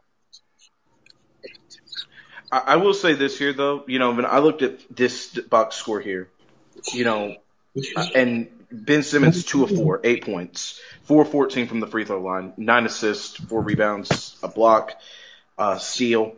You know, Despicable. I look at the defense, and the defense is there for Ben. That's it. That's good. But offensively, Ben's Ben's Ben's a Ben's a uh, is not a guy that that needs to be out there in the offense because Doc Rivers and and and and Blackheart, you're saying he just got there. He just got there. Yeah, but he, this is the thing though. You're the motherfucking head coach. You should fucking So- know Seth Curry in the second half. So by the what way, is going to be this excuse because he's black? The No, first, I'm actually so getting- you I was actually getting a ready to get to the point, Black all Card. sudden with a Don't pull the black card. Yeah, yeah. Don't pull the race card on me. No, no, no, Because no, your no. race Because card- you want your to put race the Texas. card will work Wait, as no, good because as you want as to a put the whole Texas card card in the last topic. No, time out, because You're- want to put the whole Texas card the last topic, right? So what in this case? So you mean telling me any other white coach is in this similar predicament? Who, who whose team who just had a fucking meltdown by the fuck away? Yes, folks, a meltdown. And then when did they actually lose to serious? You mean me that that white is going to be untouchable and stay put and then Simmons get traded, or Well, the well, just might actually get the well-? Well, Tell me Blackheart, that- well, Blackheart, you're eh, well, Blackheart, you're not even. I'm not even finished the point yet. I was actually going to say that Ben Simmons doesn't need to be playing in these fourth quarter moments because Seth Curry, before you threw out your race card like it was the Discover card, Seth Curry was nine of. I was 12 throwing that out like a fucking trap 25 okay? You activated my trap. Well, well, well, well, your card got negated. I put, I put a block on that. So, anyways, um, And I had to do a But- and- counter attack. What you talking about? And, and and and Steph Curry though nine of 12, 4 6 from three, 25 points in the second half. Joel Embiid was three of nine, 13 points. It was way better than the second half that he had last game, but Simmons is the issue. And this is the thing I was going to say before I was interrupted. Doc Rivers does not need to play Ben Simmons down the clutch. It's Seth Curry that needs to be getting this playing. It needs to be Shake Milton because Shake Milton only had four minutes in the second half. Matisse Thybulle had 10 minutes in the second half off the bench. George Hill came off the bench. He only had four minutes as well. Tyrese. Maxey only one minute. And Terrible. Doc River, and this and this is where I have to say here, if you're Philadelphia, you know Seth Curry came through in the second half. He did, but also Doc Rivers as a head coach has to make a better defensive rotations and such. Here's the issue: Trae Young is not being guarded by Simmons because Trae Young seven of 15, 25 points in the second half alone. And then you also have this here where um, you had uh, who else? Lou Williams, seven of 10, 15 off the bench in 16 minutes off the in 16 minutes just off the bench in the second half. And that's the issue right there. Is and that's been the issue. You're sending Trae Young to the free throw line way too much. Trae Young nine of nine he went to the free throw line in the second half. And and now and and now you look at this here, Trae Young um on the game, by the way, folks, ten of 23, 39 points, 17 of 19 from the free throw line. You know, the problem has been that Philadelphia is not stopping Trae Young because they because they're not putting Ben Simmons on him. There, at first it was Danny Green that they put on Trae Young, and that failed miserably. And now you're putting other people that's not Ben Simmons on Trae Young, and it's failing miserably. And you're taking and you're letting Trae Young get to the free throw line. You're letting John Collins get seven to twelve on 19. You're letting Lou Williams now come off the bench and get just 15 all in that second half. And now for Philadelphia, Joel Embiid is having these. Joel Embiid is having a great series, by the way, folks. I mean, 12 of 20, 37 points. Seth Curry was 13 of 19 on 7 of 12 from 3 with 36 points in this game. But Tobias Harris on 2 of 11, 4 points, that's not going to get you nowhere. Uh, Thybulle, 6 off the bench. All of that was just in that um, first half. Shake Milton had 2 points in the second half. He had 5 overall. I look at Philadelphia, and they're not. And Shake Milton, who was the guy in Game Two that that Doc Rivers needed him for, he didn't play Shake Milton like that. Instead, you know, they were trying to rely on Ben Simmons and such. And Tyrese Maxey, a guy, in my opinion, that does need to get more playing time because Maxey can actually be the scorer that they need and can be a guy that if you send to the free throw line, Maxey's going to make his free throws. Um, any other guys had any th- other thoughts on this game? Uh, Tavon, I know you haven't said anything in a long time. I'm sorry, man. It's okay, man. Um, didn't see the game, but now I saw the scores. Like, wow, the Hawks um took down Philly on their hometown, so it isn't really good for Philly. So it looks like Philly's gonna have to win Atlanta if they want to win the series. uh, Trey, what is your thoughts on um, all that all that's happened in this um, box score and everything that you've heard? Yeah, I think it's kind of kind of embarrassing what happened in the second half. To only get buckets from two guys, like I think that's crazy. So I don't know. I think to have faith in Philly would be kind of crazy. I think we should go with the Hawks for the rest of the series, and then we're gonna go into the Sixers off season immediately. We're gonna start talking about making the team better and trading Ben Simmons. Uh, Blackheart.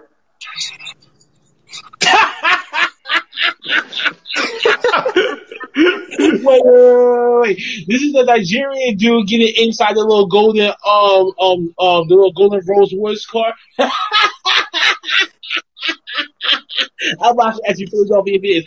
That was a meltdown. Come on now, are you serious?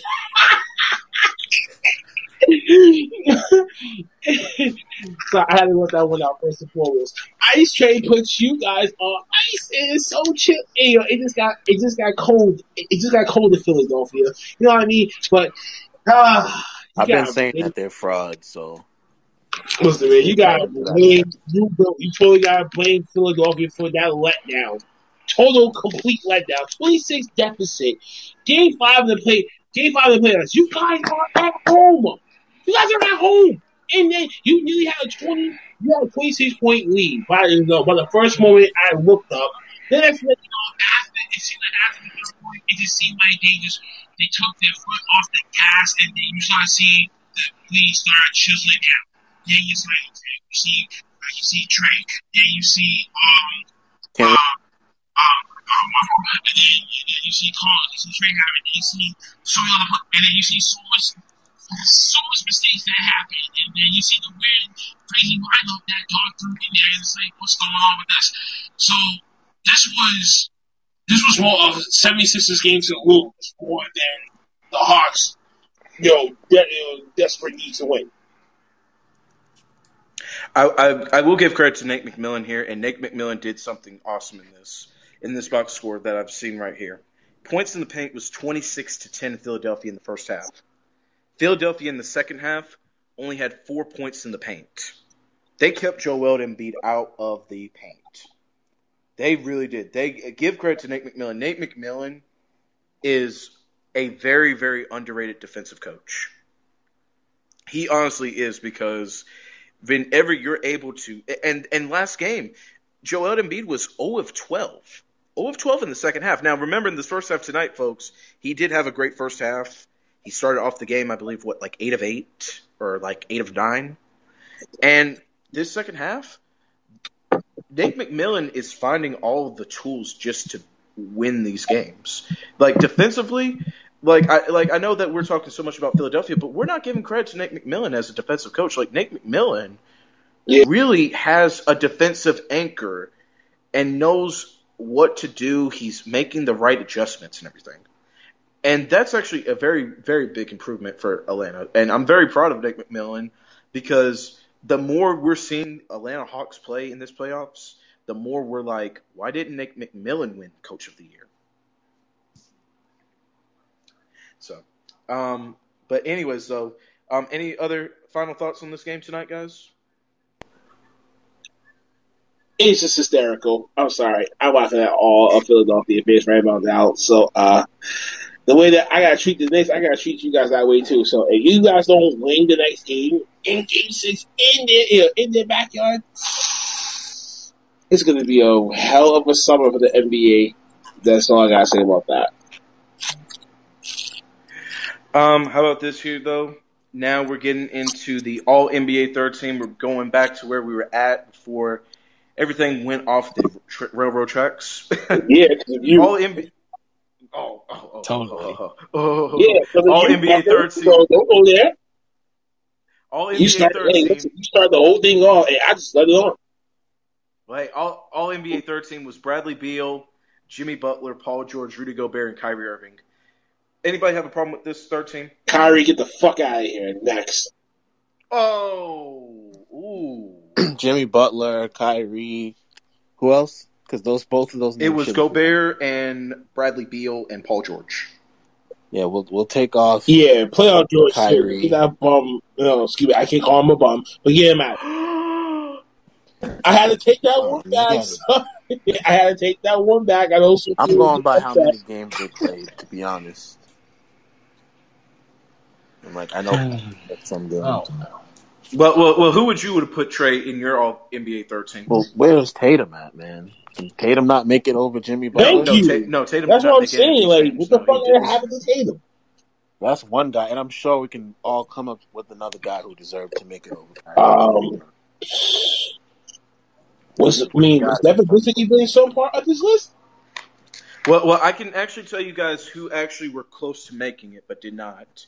Jayson Tatum had 69 points. He had five points. Um, he only had two votes um, just for first team. He had nine Wow. for second team. He had 32 for third team. He had 32 for third team, and that 32 was more than Jimmy but- uh, was more than Jimmy Butler's. But Jimmy Butler Wow. had more second team votes though. Wow. Um, Zion Williamson had 28 uh, third team votes. He had zero first team and only three second team. Kevin Durant had six third team votes, three, four second team, one first team. Russell Westbrook had um, third, three, uh, 21 votes for third team, uh, six for second team, first for first. Um, James Harden had two first, three seconds, 22 thirds. Um, Donovan Mitchell had zero first team votes. He only had two for the second team, and he had 20 for the third team. Devin Booker didn't have. Devin Booker only had three for the second team, 12 for the third team. Ben Simmons only had two for third team. He had none for first or second. Trae Young's the same, and Zach LaVine had one third team vote. For centers, Bam Adebayo had five second team, th- 17 on third. Clint Capela had six for third, no for um, zero for first and second. Domantas Sabonis actually had one for second team, three for third team. Anthony Davis one for second, two for third team. Nik- um, Nikola Vucevic in Chicago, two for third team, and Draymond Green had one third team vote, no first or seconds. Yeah, I'd say Zion out of that whole list. Or, I mean, I don't like the fact that Donovan Mitchell didn't really get any votes. Or, like, like they're disrespecting the guards or Trae Young. But Such a trap. Out of 15 players, so hmm. to I, be I will. expected. s- I, I will say this here though. You know, when I look at these votes, you know, it, it just tells a lot. It really does. You know, you know, I'm not gonna get back into a rant again, but but it just shows that the disrespect though. Like for example, Donovan Mitchell had no votes for first team. He only had three for the second. Zach LaVine and Trae Young didn't even get a vote for first or second team. Um, you know, Khris Middleton even got one vote for the third team. You know, and then I look at this third team. Bradley Beal, Kyrie, yeah, they, they deserve to be there. Jimmy Butler, to me, I felt missed too many games. I did. You know, I, that's no disrespect to Jimmy Butler. I, Jimmy Butler was still in my um, all defensive team. He just was not in my all NBA teams. Because as far as defensive goes, I, I'll let that slide. But when it comes to the all NBA stuff, I think it should be for the most games with the with the best stats. Gobert did not make my list on any of this stuff, so um but Kyrie Beal I had for you know I would have definitely put Kevin Durant there. You know, I- know that I know that you're going to say, well, Durant missed a lot of games too. Granted, but when you put LeBron in that list, he only missed You five more LeBron games. out than- too. Yeah, uh, Well, yeah, but he missed only five more games than LeBron. If we're gonna, if we're gonna just, and he was on this candidacy. There's only 15 spots. Like, just because you're like two of the best players in the league Doesn't mean you're always you going have to to guarantee make that spot. Sometimes NBA. circumstances. Like, if any time for them to miss out, this would have been the time. Like, we shouldn't throw pity at them just because, you know, if someone else deserved to make it, then they should deserve to make it. I don't Yeah, think but Ky- yeah, Durant. Yeah, but Kyrie did deserve to make it though. He had a 50-40-90 season. Oh, God, here we go. He did. I guess. I guess. I mean, I guess did. if we're gonna go by that, but this dude didn't play enough games, man. he had a 50-40-90 season, and he actually played more games than he did the year before. Uh, you know, and I, I mean, I mean, there's so much wrong with this voting. I mean, we could really have a debate on this, but but it was Kyrie, Beal for third team for me. You know, Paul George, I don't mind. Gobert, Mitchell, uh, Gobert and Butler would have been the only guys I replaced. So I would have put Donovan Mitchell in that place, and I would have put Kevin Durant. If you know, at, at just looking off these voters, just looking off the voters that did not put, you know, because I already said Zion should have made All NBA team, so I can't say Zion twice, but that that that was just my opinions on that. You know, um, let's go to the All NBA defensive teams because you know we're probably going to have a debate about this here too. So we might as well just go ahead and get our first and second teams out on this. The first team for All NBA defensive team was Giannis, Rudy Gobert, Draymond Green, Jrue Holiday, and Ben Simmons. Does anybody got a problem with these five right here, or would you have guys changed anything? I think they all deserve it. Okay. Hmm. It's a you solid repeat that? um, team. It's um Giannis, Rudy Gobert, Draymond Green, Jrue Holiday, and Ben Simmons. Mm. I kind of agree with four out of five. I don't know about the whole Ben Simmons part. All right, man. All right, nah. We're not gonna disrespect Ben Simmons that much. There's one thing that he can do. He can play defense. Like he can play. He can play defense. He deserved to make. But first, but first, all defense though. Well, I guess when he reads the second team, you can tell me who deserved to make it. All right, so all right, so I'll wait for the second. Um, all right, hold on. I, I'm gonna tell everybody my All NBA defensive team, and you know, on my first team that I had, you know, I know people are gonna disagree, but I'm gonna go ahead and repeat it here on the Keeping It 200 show because you guys were not around on episode five. None of you guys were, so so that's not fair. You know, my first team had Ben Simmons, it had Jimmy Butler, Joel Embiid, Miles Turner, and it had T.J. McConnell, and I'll explain it. Ben Simmons was the best point guard defensively this year. TJ McConnell was second in steal percentages this year with the Indiana Pacers, and he's a former Sixer. Jimmy Butler, I gave it to him because, you know, when he was playing with Miami, that team was way better defensively. They were better defensively. Um, and offensively, too, as well. Joel Embiid, I gave it to him. And I gave it to Miles Turner because Miles Turner did lead the NBA in blocks, and he had over four blocks a game. So, so anybody, so anybody has the thoughts on on on my first team, uh, defensive teams?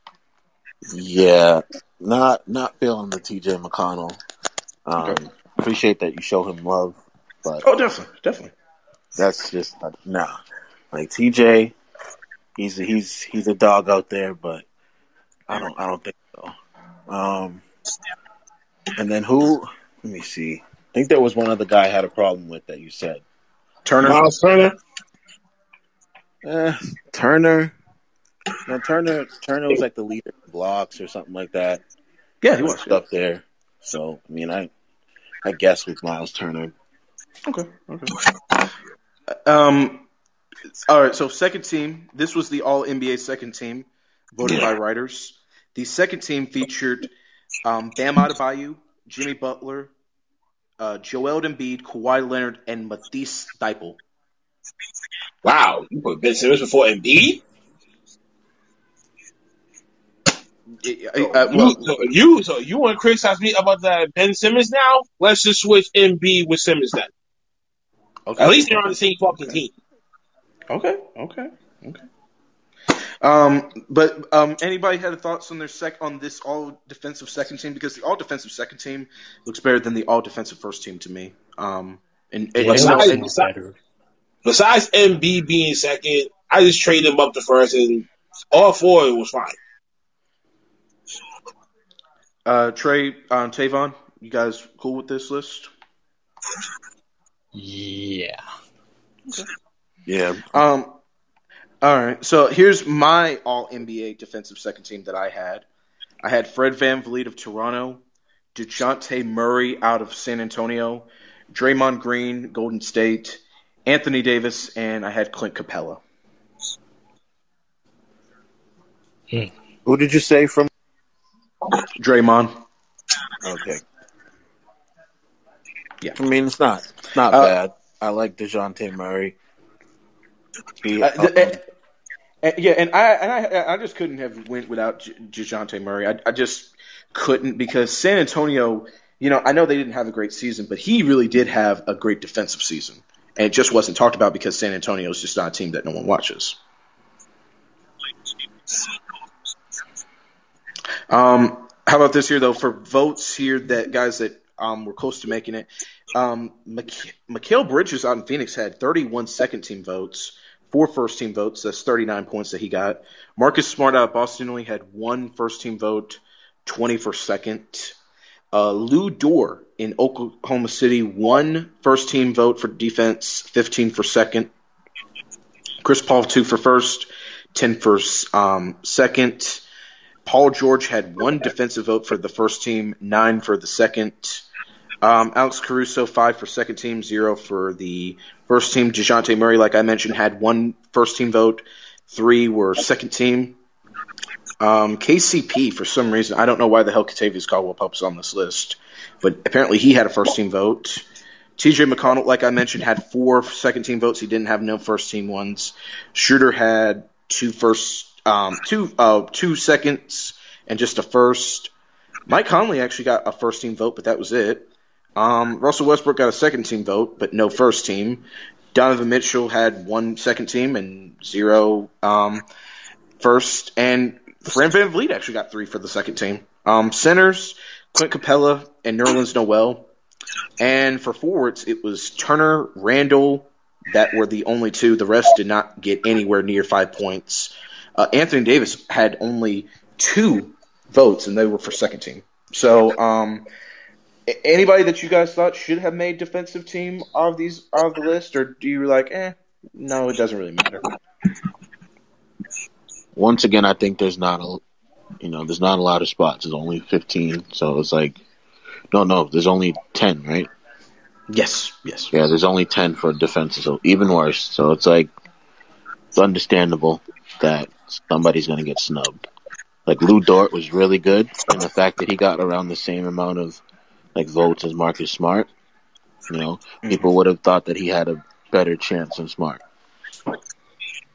I will say this here though, you could have actually made a third team off all, all, all the defensive players that were on this list because you had Dort, you had Chris Paul, you had Westbrook, you had Jaylen Brown on this list, you've had Murray, like I mentioned, TJ McConnell, you had Turner, you had Randle, you had AD, you had Robert Covington, Jae Crowder, uh, Wiggins, Clint Capela. You know, there was enough to make a third team, in my opinion. You know, Lu Dort did have a very underrated defensive season. And and I will give and I and, and I will admit Dort was snubbed on my list as well. But then I also made this list, who I also said should have been an all defensive player, was John Wall. Because, and before anybody criticizes me, John Wall did lead the NBA this year for steals by a point guard. I, I, believe he had over 500 steals this year by a point guard. That's the most ever by a point guard in just one season. So I did give him credit there, you know, and Jrue Holiday did not make my list.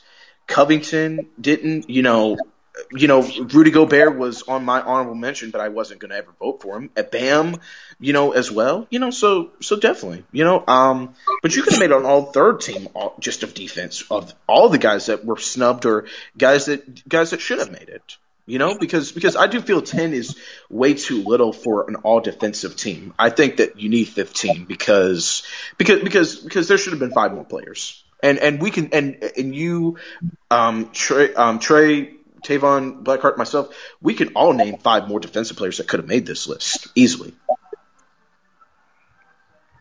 So, um, but definitely though, um, we've gotten all the NBA news and stuff out the way. Is there any other NBA news anybody else wants to talk about before I change subjects? Anybody? Nope. All right, all right.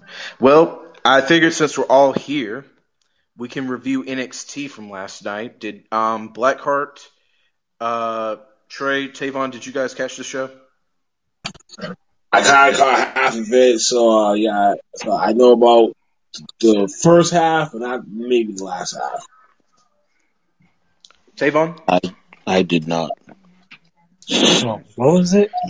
Uh, NXT last night. Oh yes, I did um, see NXT last night. All right, excellent. I saw NXT too. So we got enough people to talk about NXT, so we just might as well get into it. So that way tomorrow night, then we cover Brooklyn, you know, beating Milwaukee and Kevin Durant having this phenomenal game. I can drink a Modelo and probably go on another rant spree. oh, Anyways, uh, I know, I know. Um, so well, then you better eat first before that time period. Then. Well, um, NXT last night started off with William Regal you know, he kicked off the show with a serious look on his face.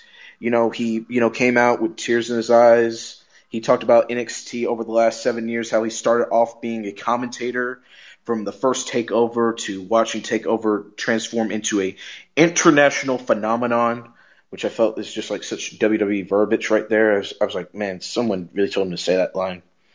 Um, Regal said with all the chaos lately, he said that he can't be the GM no more. So Karrion Kross comes out, and Karrion Kross, who comes out dressed like Jason Statham in like a like movie for Fast and the Furious, just really wants like him really wants William Regal to go.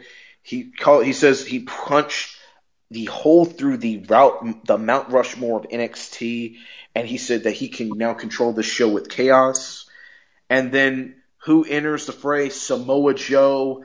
The crowd is electric Yes. because they don't ha- they don't have the virtual fans no more.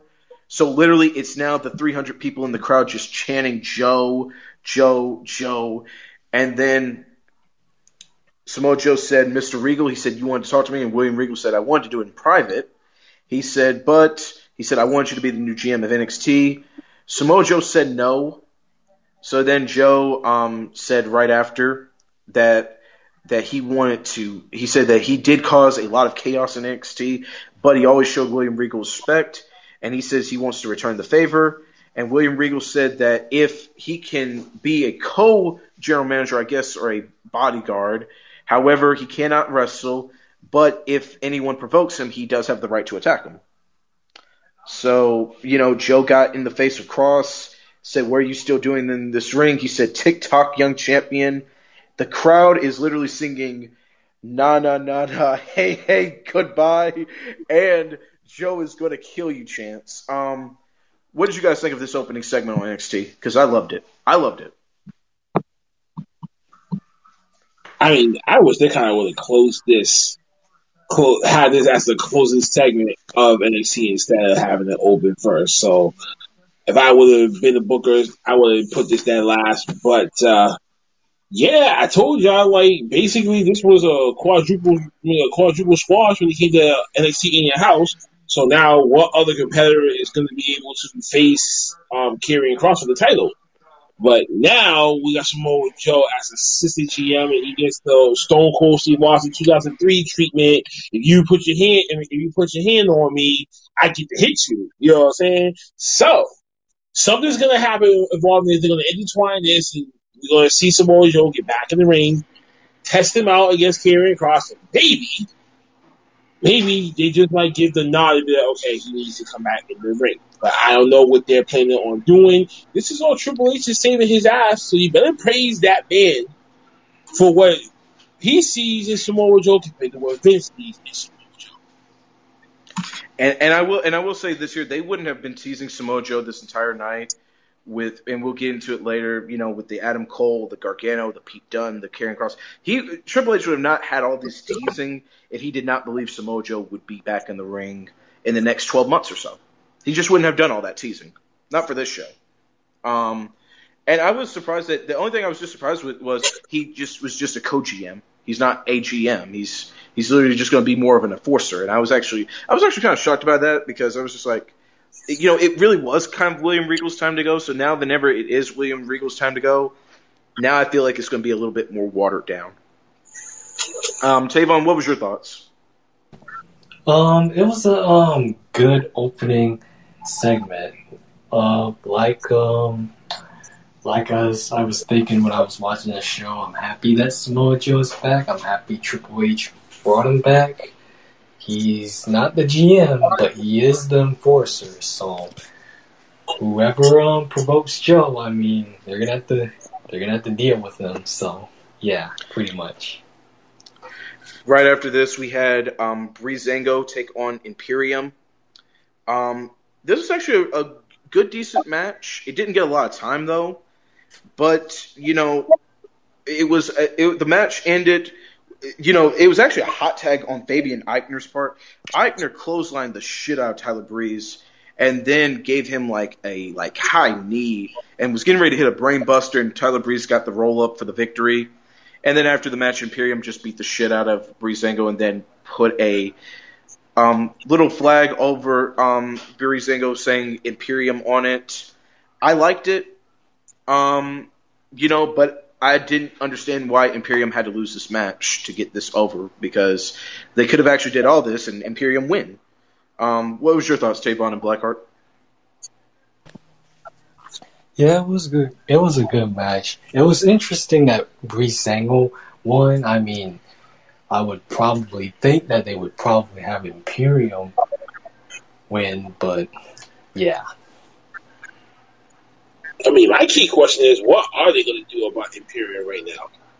You know what I'm saying? Ever since the Alexander Wolfe release, and now you got a two man, and then you still got Walter, who's across in UK. Um, more likely, he's not going to probably be coming back to the States. So let's just get that out there right here, right now. So you only got maybe two solid people on that roster. So what's really going to happen with them? I just hope and pray that they'll try to break them up. Or at least if they are, just, I'd rather have them go back to NXT UK. At least it could be with Walter. You know what I'm saying? At least in this case, I saw, I was kind of more surprised that Breezango won instead of Imperium too. But just the fact that they only give him like seven good solid minutes, I'm like, eh. I mean, if you would give me three more extra minutes, I probably would have been satisfied. But you know, whatever. Can't complain. Yeah, I mean, the only thing that I just didn't like was just like the finish because I was just like, why is Breezango winning this match just to get buried right after this match? And you know, it's like what Jake Roberts has said before in WWE.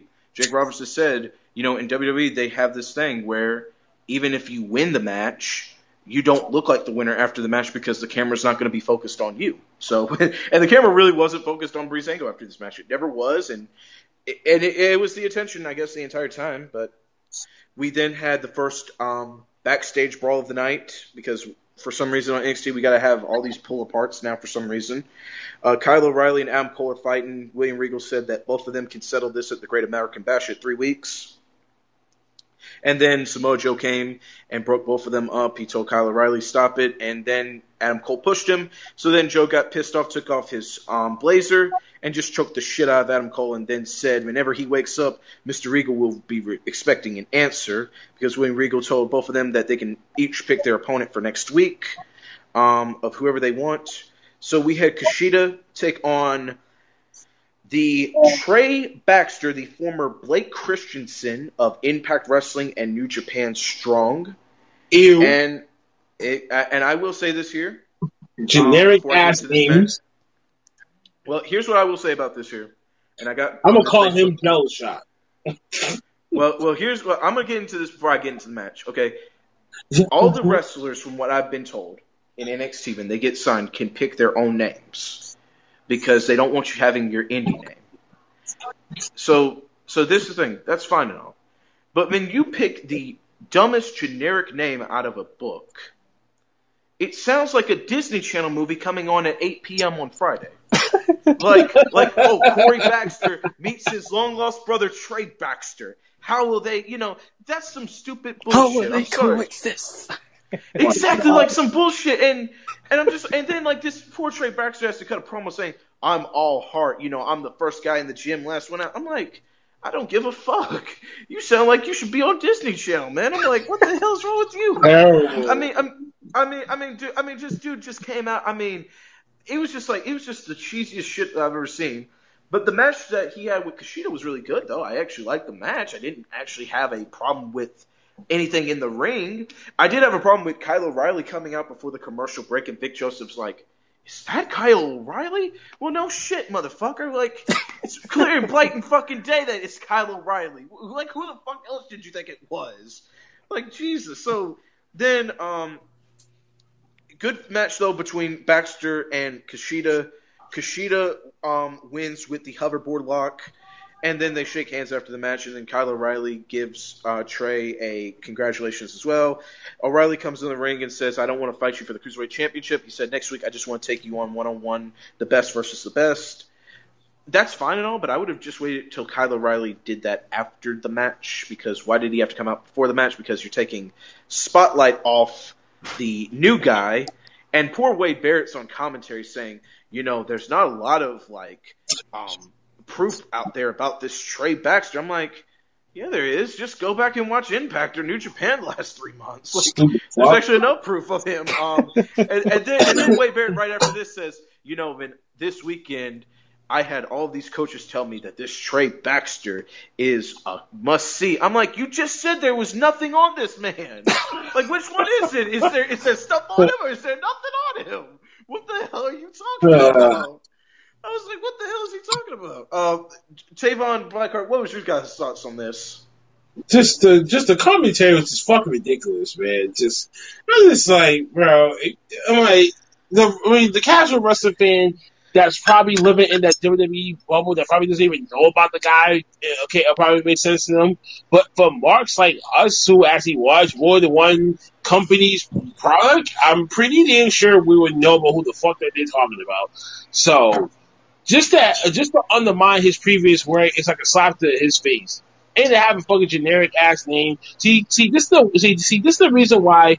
And cause you're gonna hear me say that I'll never go to WWE because I don't want them trying to take control of my career while the fuck I'm there as an independent wrestler. But once you sign in on a dotted line, you're not an independent contracted wrestler. You actually work for that company, so technically you're so, so technically anything involving them are their responsibility. They only can do so much.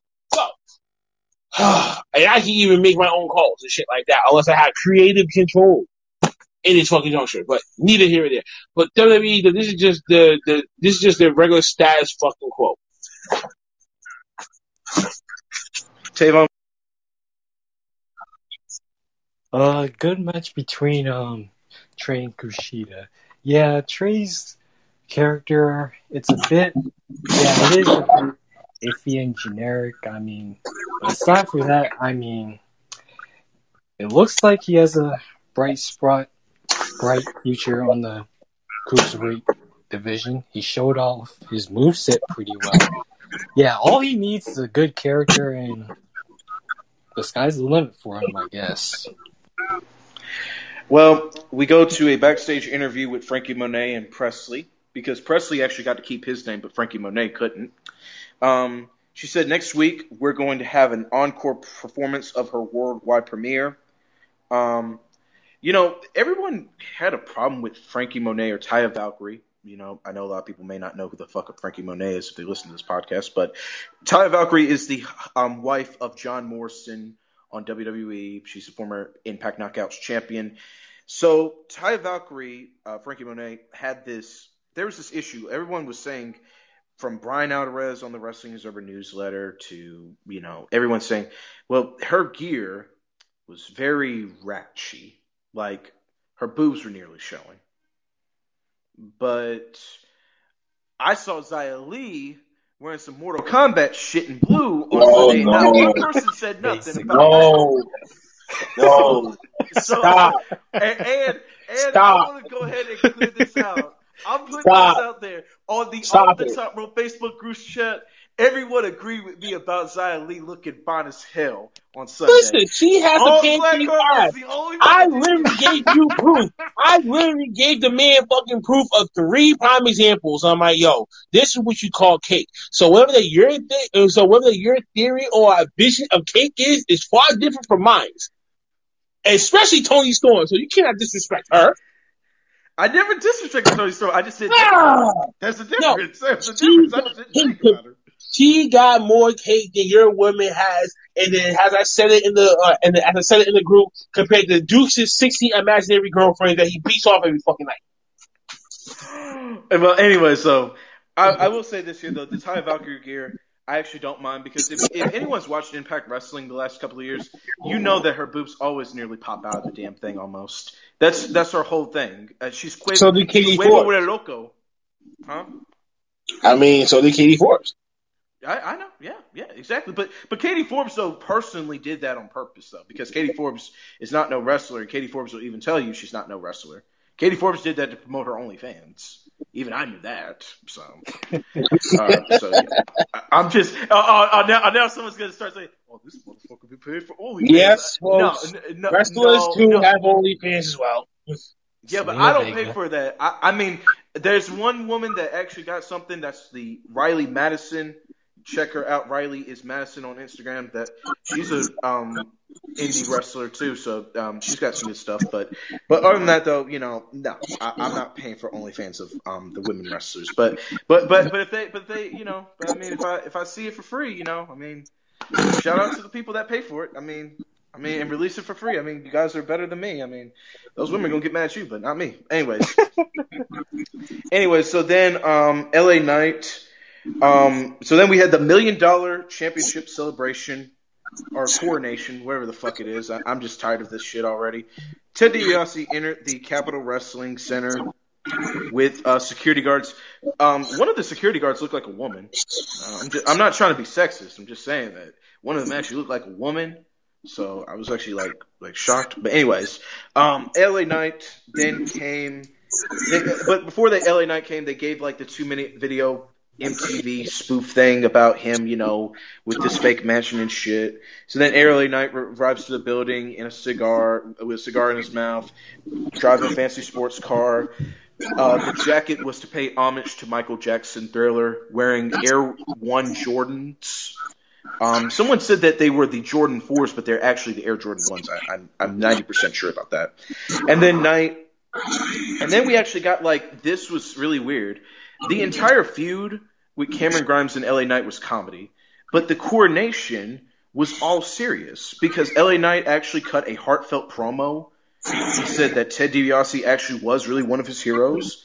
He said that the he said when he brought a Ted DiBiase action figure, it did come with the little belt, and he actually you know thanked Ted DiBiase for everything. And then of course Ted DiBiase put the championship on his shoulder and then Ted DiBiase, and then um, LA Knight said, "Now that I got everything I want, I can take out the people that don't mean nothing." And he hits Ted DiBiase in the face. He hits the security guards, one that looked like a woman. So I, so I'm just saying that that person looked like a woman to me, you know. Um, and then LA Knight then stomped on um, Ted DiBiase. Then Cameron Grimes came out, and Cameron Grimes, you know, left. But this crowd chant the shit out of Cameron Grimes to the moon. Cameron Grimes is now a baby face. Oh, But what, Cameron guys, go money out this moon. well, well, well, what was your guys' thoughts on this um, coronation? I'm actually kind of surprised that they actually made uh, Cameron Grimes a baby face, even though it kind of seemed like the little scene when it came to the whole million dollar face off and how that kind of happened. And, you know, the face to face with LA Knight and all that other stuff. So, I mean, would you rather have LA Knight as a baby face? No. I, I, just think that he just doesn't look right as a baby face right now. And, you know, looking at Cameron Grimes, as I told people when I first saw him, he looked like, uh, he, he looked like a straight caveman. So, I think you can feel more sympathetic for him more than LA Knight. So, I guess they made a good call. We'll, let's see how this unfolds. Maybe he might go into bankruptcy. Tavon, what was your thoughts? Um, it was a really good segment. It was a heartfelt um promo by LA Knight and the heel turn.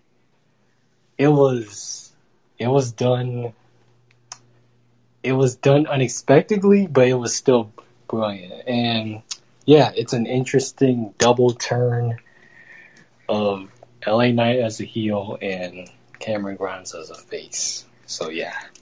I will say though, WWE actually did something right because LA Knight was. I thought he was going to cut this Impact promo of the the Eli Drake of "Let Me Talk to You" and all that, and you know he actually cut a great heartfelt promo. He ignored the crowd. He didn't talk crap about the crowd. He actually was really nice to them as a heel. You know that's shocking. And then of course, when the beatdown happened. Even I was pissed because I was like, "Whoa!" I was like, "He, I didn't think he was going to do that to him." And then Vic Joseph has to yell, that's a WWE Hall of Famer. I, and I literally said right out loud on my bed, I said, yeah, that doesn't matter, man. I said, I said, I don't know why you yelled that. And then, and then Beth Phoenix came back and said, LA Knight's a garbage bag of a human being. I'm like, yeah, yeah. I, I said that's, I said that's kind of accurate. I, I said I wouldn't have used garbage bag, but it was funny. It was more funny about, and then Wade Barrett's really not like saying anything because he's just like not going to yell. like, but you had two people yelling, and I thought it was, I, but I did like it. I did like it. So, um, um, but and thank you, Trey. You know, for being on here. You know, definitely catch you later.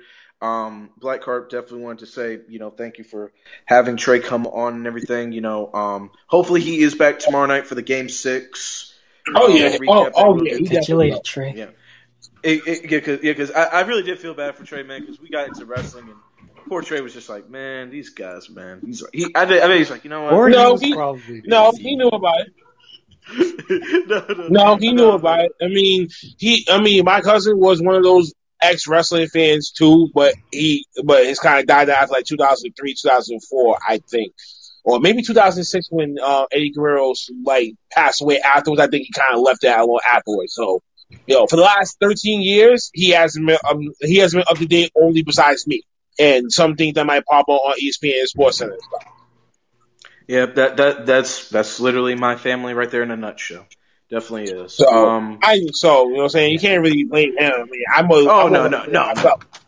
No, no, no. I, no, I, I actually meant, I actually meant, I didn't mean to, what you call it, bore him to death. That's what I meant. That's what I meant. I didn't mean to bore him though. Um, we had a backstage, and before we got to a backstage interview, we kept having like teasers this entire time of a cell phone battery, you know, charging. I don't know what the fuck that's supposed to mean. So, um, I honestly thought it was like a commercial, and it really was for NXT. So I was like, huh, that's weird. Um, backstage interview though, we had Raquel Gonzalez and Dakota Kai. They said they won another shot at those NXT Women's Tag Team Championships. Ember Moon and Shotzi Blackheart confronted Kai and Gonzalez near the gorilla position, but Samoa Joe and William Regal broke it up. So, um, and then we had Raquel Gonzalez and Dakota Kai beat Kayden Carter and Kacy Catanzaro. This was a three and two quarter star match. I actually really liked this match. For some reason tonight, all the women hit all of their moves with crisp precision. It, I really couldn't like name one bad spot the women had. All the women were kicking ass in this match. Uh, Dakota Kai pinned Kacy Catanzaro with the Go to Kai. Yes, that's the name of her finisher, people. Um, it's like a GTS, but it's really not. Um, but this match was really fun. I mean, you had Kacy and Kayden; they were able to go out there and do 450s and super kicks, and Dakota Kai and, and um, Kayden Carter looked like uh, um, not Kayden Carter, uh, yeah, Kayden Carter, yeah, Kayden Carter looked awesome in this match, just awesome. What did you guys think? coming back from her injury and shit, she look she looks better than ever. Um, I'm happy that she's back because you know what I'm saying. Um, with, without one, it's not the other. So we all know that when it comes to tag team wrestling, without one partner, you're not gonna get that television time. So thank God that she came back. I I, I miss my pretty face. Um, so and then you know Dakota Kai is I double one of the low key one of the best best female talent that they got in that locker room anyway. Um, so to have that type of match with her and who was the partner? Um, Raquel, right? Yeah, yeah. So pretty much Raquel's gonna do her part. Hey, honey. And who would have thought that her and Braun are idol? Holy shit. That blew my mind when I first heard about that. He's like, whoa. You didn't know that? No, I'm oh no, I'm late to the party. Yes. Yes, I did not know I, that. dude, even I've been knew that. Well, then congratulations. You want a cookie? No, no, I'm just saying. No, I'm just saying. No, I'm just saying. I I've mean, yo, listen, man. because- Yo, yo, yo, listen, man. I got this app. Yo, listen, listen, I got this app called Go Puff. I can order you some shit and send it to you, okay? And, and that satisfy you. I was just saying though that like honestly, I thought you been knew that one, man. I thought you because you know it's just you know like I have the reason I've always known about it is because whenever Raquel Gonzalez posts a workout video on Instagram, Braun's always like giving like the like emojis of like the kissy faces and the shocked and everything. So yeah, I, I been knew that. Oh wait, Raquel Gonzalez and Braun Strowman is a thing. Yes. Yeah, they're actually a cute couple. To me, they are. Hmm. To me, they are. Imagine, Actually, imagine, now, To me- now, imagine if they had kids. Holy shit. oh, oh, then that, Think then about that's, it. that's That, gonna be you know, one that baby's gonna come out tall as fuck. That, that kid's gonna be a strong motherfucker too. Hell yeah. Yeah, I can only imagine. shit. Yeah, I, I mean, I I honestly didn't knew that though. Shit, I thought I thought you I thought like I, I honestly thought you were the first to know this, man. I, I, No, sir. No, sir. No, sir. well, well, well, well, I actually, well, I actually will say they're a great couple. But you know? nonetheless, it was a great. But no, it was a great feat. It was a great women's tag team match. Damn. It's- Oh yeah, it, oh yeah, definitely. I gave it three and two quarters. Um, Before, before we got, before I got blindsided with that, and then that kind of came out in that recent memory slot in my head. Uh, Tavon, what was your thoughts on this match?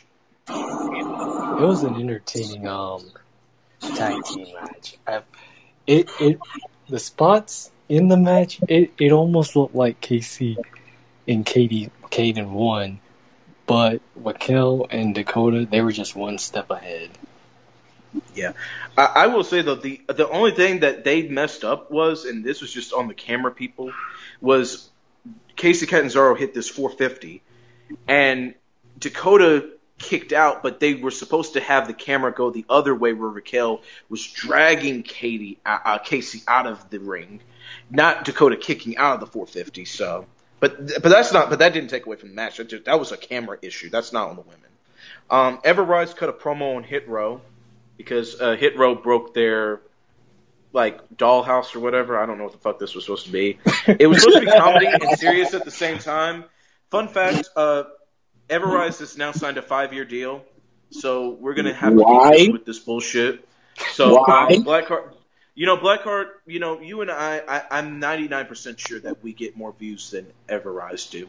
I'm 99% more sure. I, I, I, I, I get more fucking comments about about like how, how, how I don't know shit about the NBA more more than these motherfuckers get like uh more than these guys get TV time, you know, and and the, and these guys were talking about donuts and shit. I'm like, what the hell, y'all? And then they and then they kept ringing the doorbell in this broken house. I'm like, what the fuck is wrong with y'all? I'm like, They didn't even rebuild the damn house that AJ Styles built. Exactly. It's just like, I, I mean, I mean, honestly though, it really looked like a Barbie house that you just like, you know, like I would have, I would have liked it. I would just liked if they just got the hell off my TV, to be honest, or Hit Row just beat the shit out of them or something like that. You know, I know AJ Francis is like this nice guy that's really safe, but if he drops one of these Everrise motherfuckers on their head, I'm not gonna be like crying about the shit. I'm not. I'm really, I'm really might actually like thank AJ Francis. I, I know I'm gonna get some heat for that, but but yeah. Um, Kyle O'Reilly, Adam Cole was announced officially for the Great American Bash. It's the July 6th main event on the NXT on Tuesday. So, and then uh, Io Shirai came out for an in-ring promo. Io said that she was back, and that she said that, she, and she said her next target was going to be, and then she was interrupted by Candice LeRae.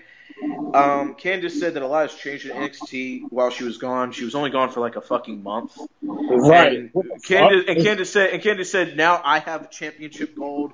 And she told Io, you're at the bottom of the barrel. And these, and, and it, I didn't like, I didn't understand this because I've already seen Candice and Io, and it was a clear, definitive finish. Um, so I don't understand why we had to go back to this feud again, but uh, whatever. Anyways, so Candice said that she, um, one thing has not changed, and that was um, Indy Hartwell sneak attacking Shirai, and then Candice jumped in, and then Shirai got a comeback, and then, of course, um, which we have to get, you know, I really do feel bad for everybody that's been taking these bumps on these fucking announce tables, and these tables are not breaking, because Io took a bad, bad bump on this announce table. I agree. And that hurt her What's spine. going on with fucking And- announce tables? And I'm just like, God, that that had to be brutal. And then Zoey Stark comes snap, out, and I can snap a person's spinal cord. You'll say like if you tweet the wrong way, or you lay the wrong way, some other shit. exactly. So so then Zoey Stark came out, and Zoey Stark, my goodness, she had a beautiful pump kick and everything. I was like, man, uh, like here's the thing. I actually thought the women on this show looked a plus from the promos to everything. I thought the women did great on this show tonight. I didn't think the women missed one beat. I really didn't. I thought the women, eh, eh, you know, I know the segment I didn't like about Candice and Io. The only reason I don't like it is because I've already seen this match, and they're just repeating the same match. But I did enjoy the. I did enjoy everything. It wasn't like the women were boring. The women actually did really good tonight. They really did. They just, or sorry, Tuesday night, Sure but they just didn't get the credit. They didn't get the credit. You know, because because and they're not going to because because everyone's going to say that they're just repeating the same feuds. Or But- something like NXT did not grow in ratings. Yeah, yeah, exactly. And and this and it's going to be a segment that just doesn't grow in ratings. It's just not going to be. But I thought the women did really great tonight. I thought I thought I thought the the women's tag was great, and I thought that this women's segment was great. I did. Um. So then, of course, we. So this this this is where everything gets weird for some reason. McKenzie Mitchell follows Samoa Joe and William Regal outside the building and asks about them about their first night, and then we cut to something else immediately. Like Yeah, we turn to a wild, yeah, we turn to a, like a wild brawl, and I'm like, okay, I'm like, isn't Regal and John supposed to be like leaving?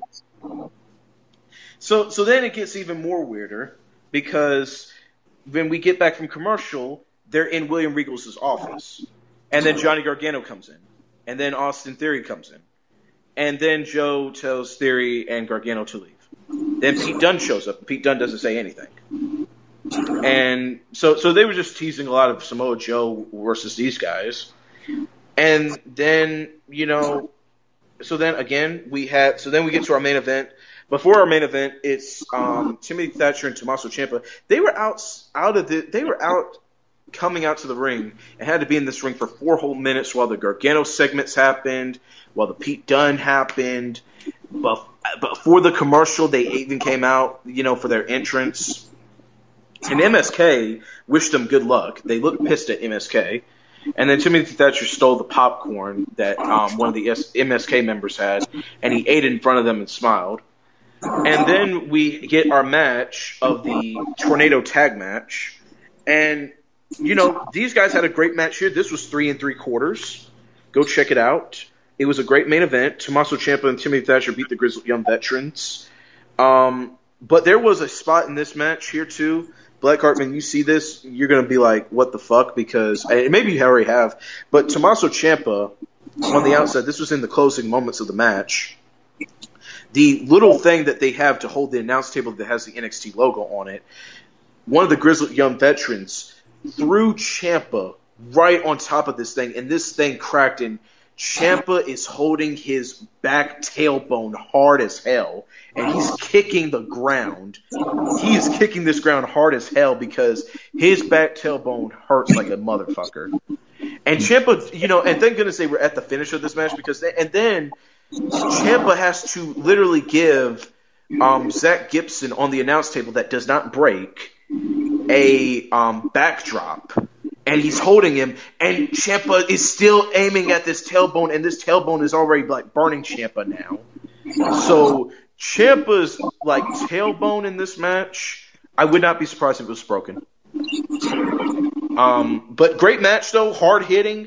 It was like a New Japan match. It really was like a New Japan tag match. Um, Tavon, what did you think of this? It was a great match. Great main event. Tons of good action. Yeah, it was it was really good. Um, but yeah, um, but that, but that was, and then we end the show finally with McKenzie Mitchell again outside with William Regal and Samoa Joe. So we just were going to forget everything else happened, um, of all those shit. And, and then, and then she said, she said, how did you guys think the show went tonight? And Samoa Joe said for a first show, he said this is the first of many. He said they thought it went good. William Regal drives off in a limo, um, I guess in like a back of an Escalade where he's like in the back seat, and that was a it was a good way to end NXT.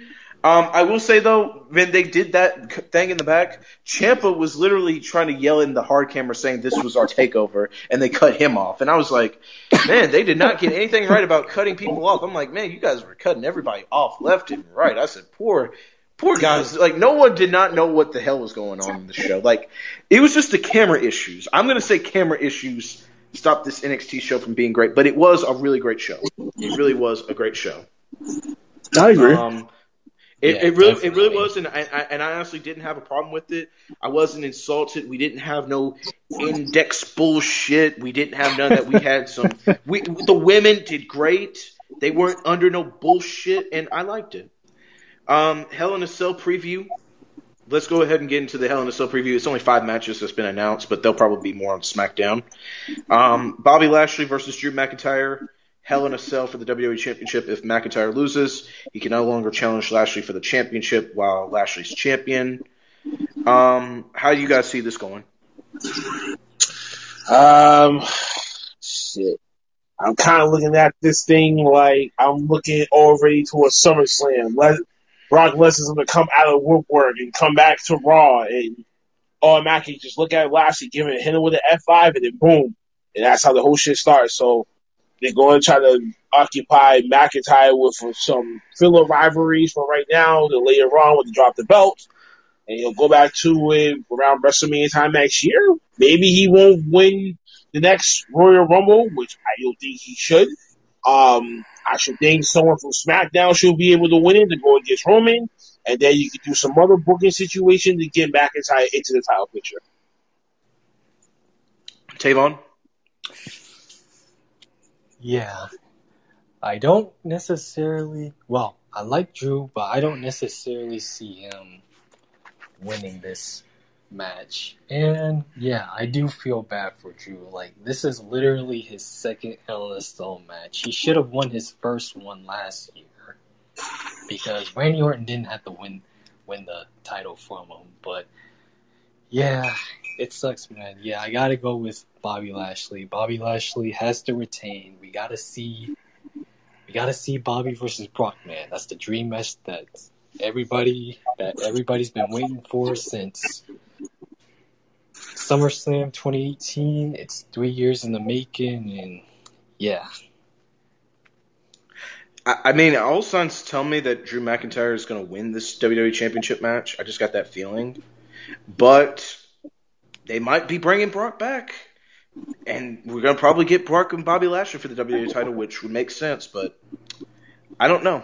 I honestly don't know how this is going to play out. It's too close to call right now at this point. So, um, and plus they did give McIntyre the victory on the Go Home show, where he beat Yeah, Lashley did. clean, and I was just like, huh. So, so that's so that's something to look out for. But people Rhea don't want to see McIntyre versus Lesnar though, because we already had that shit before. Yeah, but we So had that people with are no going back fans. and going to be rejecting, like, okay, so what if McIntyre does win at Hell itself? Is he really, is he really going to get booed? Because the fans already know what's about to happen next. I, I don't think they would. I don't think they would because we, remember we didn't get that match officially with fans. We had it with an empty arena. So there's so that's so that's kind of too hard to tell right now. I don't know. That's why I'm saying let Lashley win it right now. Then you can still weave in the way for McIntyre to get in later. And then as time passes on 2022, when a little bit of normalcy comes back, you can get that match again. And then you actually get the, the fan reaction. Okay, this is the makeup for the last two WrestleManias. How about this here though? Uh, next up, we've got Rhea Ripley, Charlotte Flair for the Raw Women's Championship. This match has had zero build. It's been ass backwards. The women lose every fucking match for some reason to Nikki Cross, who's not even in this match, and that makes zero sense. Um, I see Charlotte Flair winning this over Rhea Ripley. I mean, no offense, I don't see Rhea retaining this title, um, because all signs indicate that Charlotte's going to win. Um, what about you guys?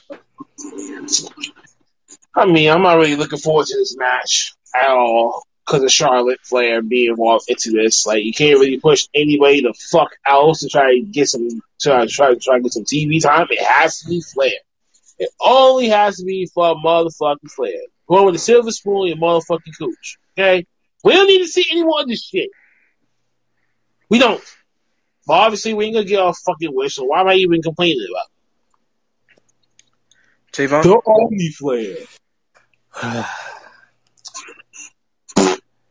At this point, I, I just I just want to see Rhea Ripley retain. I mean, it was bad enough that sh- that Rhea had to lose last year's WrestleMania and Charlotte's second NXT title reign.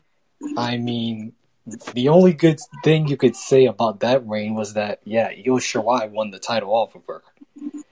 So it's like, I mean, I mean, if you just give it to Charlotte, it's like it's just gonna be another predictable short waning, and it's like we don't really need that. Yeah, but they keep telling you on TV she's gonna like she's a 13 time women's champion and she's gonna break 16. You know, they keep telling you that. Yeah, they do. Yeah, but think about Yeah. how many more years that she still got to be, to break it. Uh, anytime now, because you know they're getting ready to give her a 14th title reign, and then and then she'll lose it and get a 15th title reign by Survivor Series and a 16th title reign by next year's WrestleMania. So there you go. Ew, that's short. That's Well, well, short I- silver spoon booking if I ever heard of one. Well, well I mean, come on, you you really are shocked by that, Black Dude, Mark? that's like You telling really the are. I'm- Lakers, I'm- like, I'm okay, so telling you we're gonna do. win this season, but yeah, we're not gonna win the next one.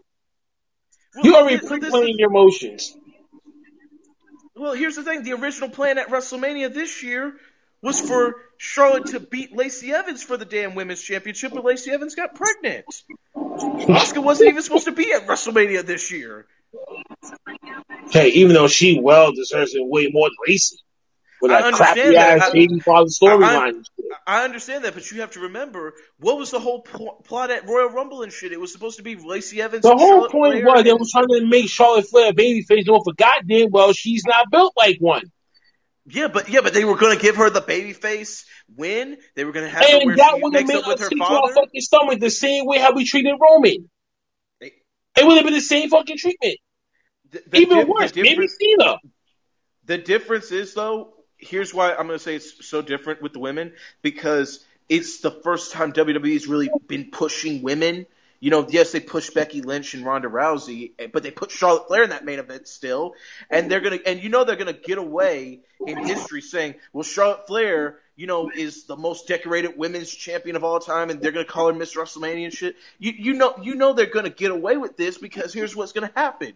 When you look back at history of the women of the last 30 years of WWE, there ain't gonna be much of history of the women because because they never Right. established any women. So so they're actually gonna get away with this. That's what's so funny. to get away with it. I it. mean, they're gonna get away with it, but certain people are gonna look at her the way that they want to look at Tom Brady. Okay, everyone don't want to see Tom Brady at every single fucking Super Bowl, but you know if it did well with the, uh, uh, according to his surrounding and shit like that, he's gonna do it because obviously you got people like you got the Becky Lynch, you got the Ronda Rouseys, um, you got the Ar- um, you got the Asukas, you got um, um, you got the Bayleys, the Sasha Banks and shit like that. That you can create great matches with her, so you can have a pretty great match list to go down to. Uh, I mean to. Uh, to including them accomplishments and accolades stuff like that. Yes, I understand that. But you don't want to have to shove the woman down a motherfucking throat the same that she did for so many other people in the past already. Okay, we get that. And sometimes people don't want to have the shit that you feed into us. And then, and then, if you're a company that's known for building, I mean, that, I mean, that's known and specializes supposedly in building new stars, even though we already have one established, why don't you move on to the next project? You be brought by even fucking Marie, and then you put her with a fucking face for a sidekick. Yeah, and and her new name is gonna be, you know, something terrible. So Come on now, like, are you fucking serious? This is what I'm going to have my life dependent on me, or or unless I have a great last name, or someone's connected to somebody that been there before. That's the only way that I can be safe. I will say this here though, you, you know, you know, it reminds me of the segment with Dana Brooke and Mandy Rose on Raw, because Natalya and Tamina literally said that, hey, if you women focused more on um in the ring than your looks, you would be champion. And Dana Brooke literally came back and said, "What's that supposed to mean?" Like, I mean, she said it best. come on, come Yeah, on, exactly. Blackheart, Like how, Blackheart, Blackheart, like how can Mandy and Dana establish themselves when you never even gave them the time of day? Yeah, I, I, I found that funny as hell. I did. I was just, I literally laughed my ass off when Dana Brooke said that. Squish me like, inside "What is of them two Oreo cookies over there. Yes. God. Remember the old ass uh, Oreo cookies that had the vanilla, uh, the the vanilla cookie with the uh, with the chocolate filling? That's me right now. Oh. I, I, Yes. I, I will. I, I was. I, I, Ta- Ta- Tavon, what's your thoughts on on, on everything that's been? What you mean? It's- I said Everything's that been said. Don't be acting like you don't want to be having a threesome with, you know, with two female wrestlers, uh, with two female snow bunny wrestlers and shit like that. I, whatever with Trish and um with, with Trish and Stacy Keibler. Boom. Uh, That was okay, original. Okay, Trish oh, and oh. Tori. Yeah. uh, okay. Okay. Um, our next match is it's good. You, you know, you know, you know. This show's gonna get so much heat. I got this feeling this show's gonna get so much heat backlash because we've we- we've been in every uh, in every cycle and everywhere, man. I mean, we really have. Um, Bayley Bianca Belair SmackDown Women's Championship. I got Bianca Belair winning this. I, I'm not even gonna go into this. It's it's it's a it's a storyline and it's it, it's it doesn't have any build, but it's not like the women been buried. It's just they just don't have no time, you know. Um, Mm. Roman Reigns versus Rey Mysterio, Hell in a Cell for the Universal Championship. We already This know next this be a really great match. ass beaten. Okay, this is going to be child abuse version two. But to be fucking child abuse again. But said this time you're whooping on the boy's father, who's smaller than who's smaller than a damn midget. Okay, like that's even worse. oh my goodness! Oh my goodness! No, come on. Like I, I no. know, I know that, I know that, but, but This is the most uncyclical booking that I've seen, especially for Roman Reigns, especially with the shit that he's been going through. You mean to tell me that this is the only one person you did that? I mean, what about Kevin Owens? Again, you know what I'm saying? You could have done something else with that, but you put him in, the, but you put him in, in the tier, and he's missed. He's in the mist, but he's not placed anywhere. You know what I'm saying? Biggie, perfect prime example. But I understand you're trying to wait till next year, WrestleMania time. Maybe he just might win the Royal Rumble. I don't know. Maybe you don't want to pull the trigger on that one. Okay, fine, cool, whatever. But you don't have that much baby faces on SmackDown either. Who else are you going to have that call up from NXT? Yo, we need him for SmackDown. Who? You're in the same predicament as NXT is right now. I will say this match should be really great, though. I really say this match should really be great. Yeah, it's going Listen, to it's gonna be child abuse, man. match. This, listen, no. You might think that this is gonna be a great match. I'm thinking this is gonna be child abuse. This is really Well- gonna be Reigns chunking him the same way how he chunked Dominik off the camera. hey, we never seen that motherfucker. I, I would like to also reference to anybody that listens to this podcast on Spotify afterwards. He did not mean to say the N word. He meant to say little person. We do apologize if anyone was offended. What? Blackheart.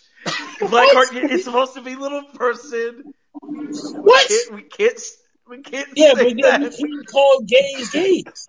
What do you mean?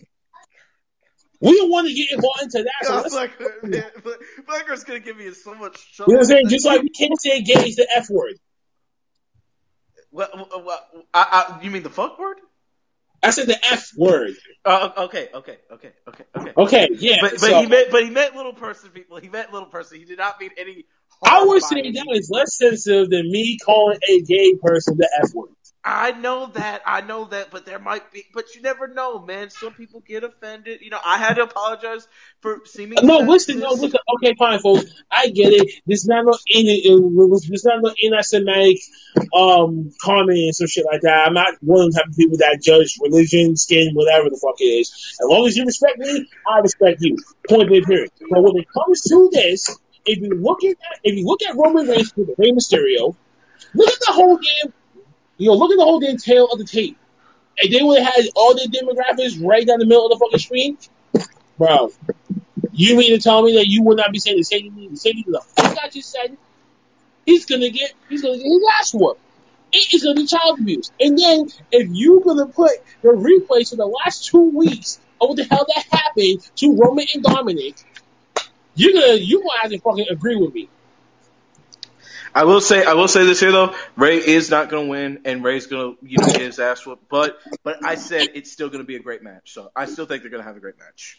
So and I, oh, I and don't I know, know. man. Listen, And, and they, I and don't know, will. And they. Listen. Jimmy is Well, gonna well- get involved in this match to save me, know, to save Roman. I, I, mean, know I mean, Jimmy's I going to mean, get involved in this. I mean, match. this is I Rey and. Dominik, right? No, Jimmy's no Jimmy's going to get involved because why? He's not going to see babyface like that get get their molly whopped their ass whooped, and then you and then you see his cousin going nuts, and then Jey's going to come out. He's going to feel more fucking deflated. He's going to shoot and kick the both of them.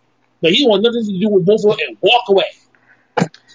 Well, I will say this here: we're going to go to a match that's not going to be great Sunday, and it's probably going to have the most sound. It's probably going to have the most editing of a match ever. It's Alexa Bliss versus Shayna Baszler, and you know Lily will be by, so this won't be a great match. This won't be. No, Um, No. it won't. if, listen, man. When, when, I mean, listen. If I don't see Alexa Bliss turn Shayna Baszler into a fucking doll like Sabrina did to Brock Misty in Pokemon, yes, folks. If you actually remember that episode way back in the day, season one, episode twenty-four, I believe. Wow. Wow. You get my drift about what the fuck I said. Wow. If I don't see that happening, I'm not believing this bullshit. And then now I gotta throw my thumbs down officially for Alexa Bliss. And, you know, and Shayna too, because she's part of that she's part of that typhoon that's going on with the with the Lily storyline and shit like that. That makes no goddamn sense. You might as well turn you well turn the whole locker room into dolls. Please do. If you can do that, I'll be happy. But if you can't do that, I'm not with this. Well, this will be their last match inside. This will be the last pay per view inside the Thunderdome, So you know they're gonna be able to get all the special sound effects and shit they want in there. Uh, Tavon, what's your thoughts on this match? That's gonna be um, because I know it's not gonna be great, but you know. Yeah, probably not. But yeah, I'm pretty much saying this. Um, Alexa pretty much wins this match, and yeah, the moment Shayna Baszler loses, yeah, it's pretty much time for her to head back to NXT. Yeah, but that probably won't be happening. So you know, because Shayna Baszler's probably gonna have to be scared of this doll for at least at least till Survivor Series, and then and then she can move on. But um, and and and and, there and there is supposed to be a WWE draft coming in August, so maybe. So maybe you know maybe, maybe she might get lucky and go to SmackDown and Alexa and the doll won't follow her there. So maybe maybe maybe maybe maybe, maybe SmackDown will will um will be a great option for her hopefully it is. because Hopefully- Raw it's it's just it's just not it's just not it's No, just the not- writing, it's no, just not it's the for her writing. anymore. The, the writings for Raw sucks. That's the Yeah. problem. Agree. Get rid, Exactly. you know, trade off some of the writers, create a little balance for them, and then maybe you see a little resurgence on them. How about this here though? Um, NBA going on right now. The Utah Jazz are up in the third quarter. Third quarter just ended. The Clippers outscored the Jazz 32 to 18 in the third quarter. Jazz were 0 of 10 in the third quarter from three. The Clippers are up 92-83 right now. It's the fourth quarter going on. Um, Paul George for the Clippers. Um, damn thing won't even load up, man. What is wrong with the NBA app? Stats ain't even loading up on the NBA app. Jeez. I was actually trying to look and see, and I'm, I'm watching the game live. I'm just not. I just don't have how many points guys have. So Same thing. let me go to the ESPN. Let me go to the 17, ESPN. There for 33s, 17 for 33 points made in the first half. I forgot what the last stats Yeah. were that, that disrespect. Well, well, well, well, well, well, it was uh, 32-18 outscored in the third quarter. Clippers outscored the Jazz, and the Jazz were 0 of 10 in the third quarter from three. Paul George, 11 of 19, 30 points. So he's having a great game. Uh, Marcus Morris Sr., 24 points on 10 of 16, 3 of 4 from 3. Terance Mann, um, 3 of 6 with 9 points. You know, Reggie Jackson, 4 of 9 with 10. Um, for Utah, though, uh, it's Donovan Mitchell with, man, it's not a great game. 3 of 10, just 10 points, Damn. three quarters. And um, yeah, Rudy Gobert, 5 of 7, 13 points. Uh, is 8 of 17, 7 of 14 from 3 with 25. Joe Ingles, 3 of 6, 8 points on 1 of 4. So yeah, um, Jordan Clarkson, 5 Terrible, of 11. terrible stats for Donovan right now. I don't know what was the game plan. If he's having an off night, or is he just getting stick double team wise and shutting him down and trying to have the others play their game and see who scores and who don't. From from what from what I've seen so far, it's just been just Donovan Mitchell just not being able to just have the offensive game like he was supposed to be having, and and then and and Terance Mann, you know, give credit to him. He's been able to shut down Mitchell, you know, because uh, he's getting he's getting some great credit right now. Um, and then uh, Jordan Clarkson though, five of 11, 4 of eight from three with fifteen points. So you know, Jordan Clarkson's having a good game as well. You know, um, this is uh, is and uh, by say having a good game, Jordan Clarkson's not usually having a great like stat line because Clarkson's missing so many shots and everything, but, but he's having a good game so far. But that's all that's going on. Clippers shooting 51% from the field. They're 13 of 31 from three. The Jazz are 17 of 40 from three, but they're not even up right now. They're they're still down in this game. So, but give credit to Bogdanovic for the seven threes that he's made so far. Um, and yep, as far as hockey is going, for the NHL Conference Finals, the Lightning beat the Islanders 4-2 Tuesday. And Yay. for tonight, game two, the Montreal Canadiens beat the Golden Knights 3-2. So both series are now at Ha ha! one game Told you. Well, well, I, hey, hey, hey, I honestly thought the Islanders were going to take the game too. Um, how about this year? Game fours, uh, sorry, game threes, sorry. Game threes and fours will now be on the roads now. So Tampa Bay's heading to New York for two games, and Vegas is heading to Montreal for two games. So the Tampa Bay Lightning tomorrow night are the favorite money line, minus 148. Islanders are the plus 128 underdogs. Who's winning this game to you guys, the Islanders or the Lightning? Well, I don't see the I don't see Tampa Bay getting a sweep, especially in New York. You know, what I mean, I mean they can I mean they can skip away with one game. I don't think they can skip away with two. So I'm gonna go with the Islanders on this one. They're gonna have to play catch up with this one. I'm going to say Islanders as well. Tavon? Hmm, Islanders. Okay. And for Friday's game, the Golden Knights Canadiens, that will be on at 8 o'clock against Friday Night SmackDown. I probably won't be watching that game. I actually want to see SmackDown. Um, uh, Golden Knights are the favorite. So you want to watch more child abuse? yeah, yeah, yeah. well, well, I want, well, I want to see if they're going to give me the Seth Rollins Cesaro match at the Hell in a Cell. You know, I, I mean, more likely if they do that match, it, be, it better not be on the kickoff show. It better not. That would be a disrespectful move, and I would be like spit on my TV screen. Well, um, and then of course we got the Golden um, Golden Knights. They're the money line favorite, minus one sixty seven for Friday's game. Canadiens are plus one forty on the money line. I got the Canadiens taking Game Three. I'm just I got the Canadiens too, and then you cannot you I mean you cannot yeah count out the fans in Canada when it comes to hockey. They are nuts. So no, well, well, not, well, not, well, not, well, not only that, the Canadiens at home are definitely a, a better team. And and remember, I've said this here before too. They've got five starters that have all been in the Stanley Cup or have won a Stanley Cup final. Eric Staal, their captain of the 2006, who's the who's on the 2006 Carolina Hurricanes, is the captain for this team. So so definitely good stuff for the Canadiens. You know, I definitely want to see the Canadiens win Game Three, and they definitely should win it. Um, I say the Golden Knights still win the series, but I definitely see go. I definitely see Canadiens taking Game Three.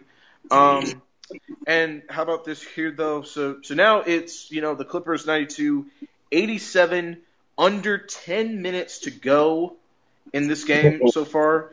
Uh, Paul George wow. right now has the ball right now at the moment. I'm watching this game literally live on. Brian Carson's getting the turnovers though. He's putting in that defensive effort. He's been he's been a key consistent person in in place of Devin Mitchell not playing well. Um, so let's hope that he can stop the turnovers that he's committing right now because that's going to be, you know, devastating for him. And they need to shut down Chris Paul right about now.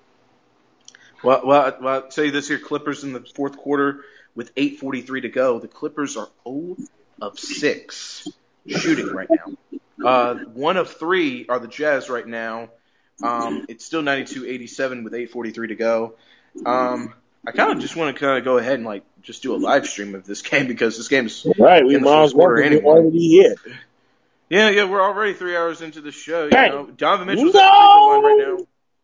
Well, the, yeah. you should have heard my reaction to the Hawks game in the background. I was like, "Oh my god, close the gap, close the gap!" And sure enough, when they closed the gap, I was like, "Yes!" but I had my I had my microphone on mute because I didn't want to hear I, I didn't want y'all to hear my reaction that loud. So I was like, "Oh my."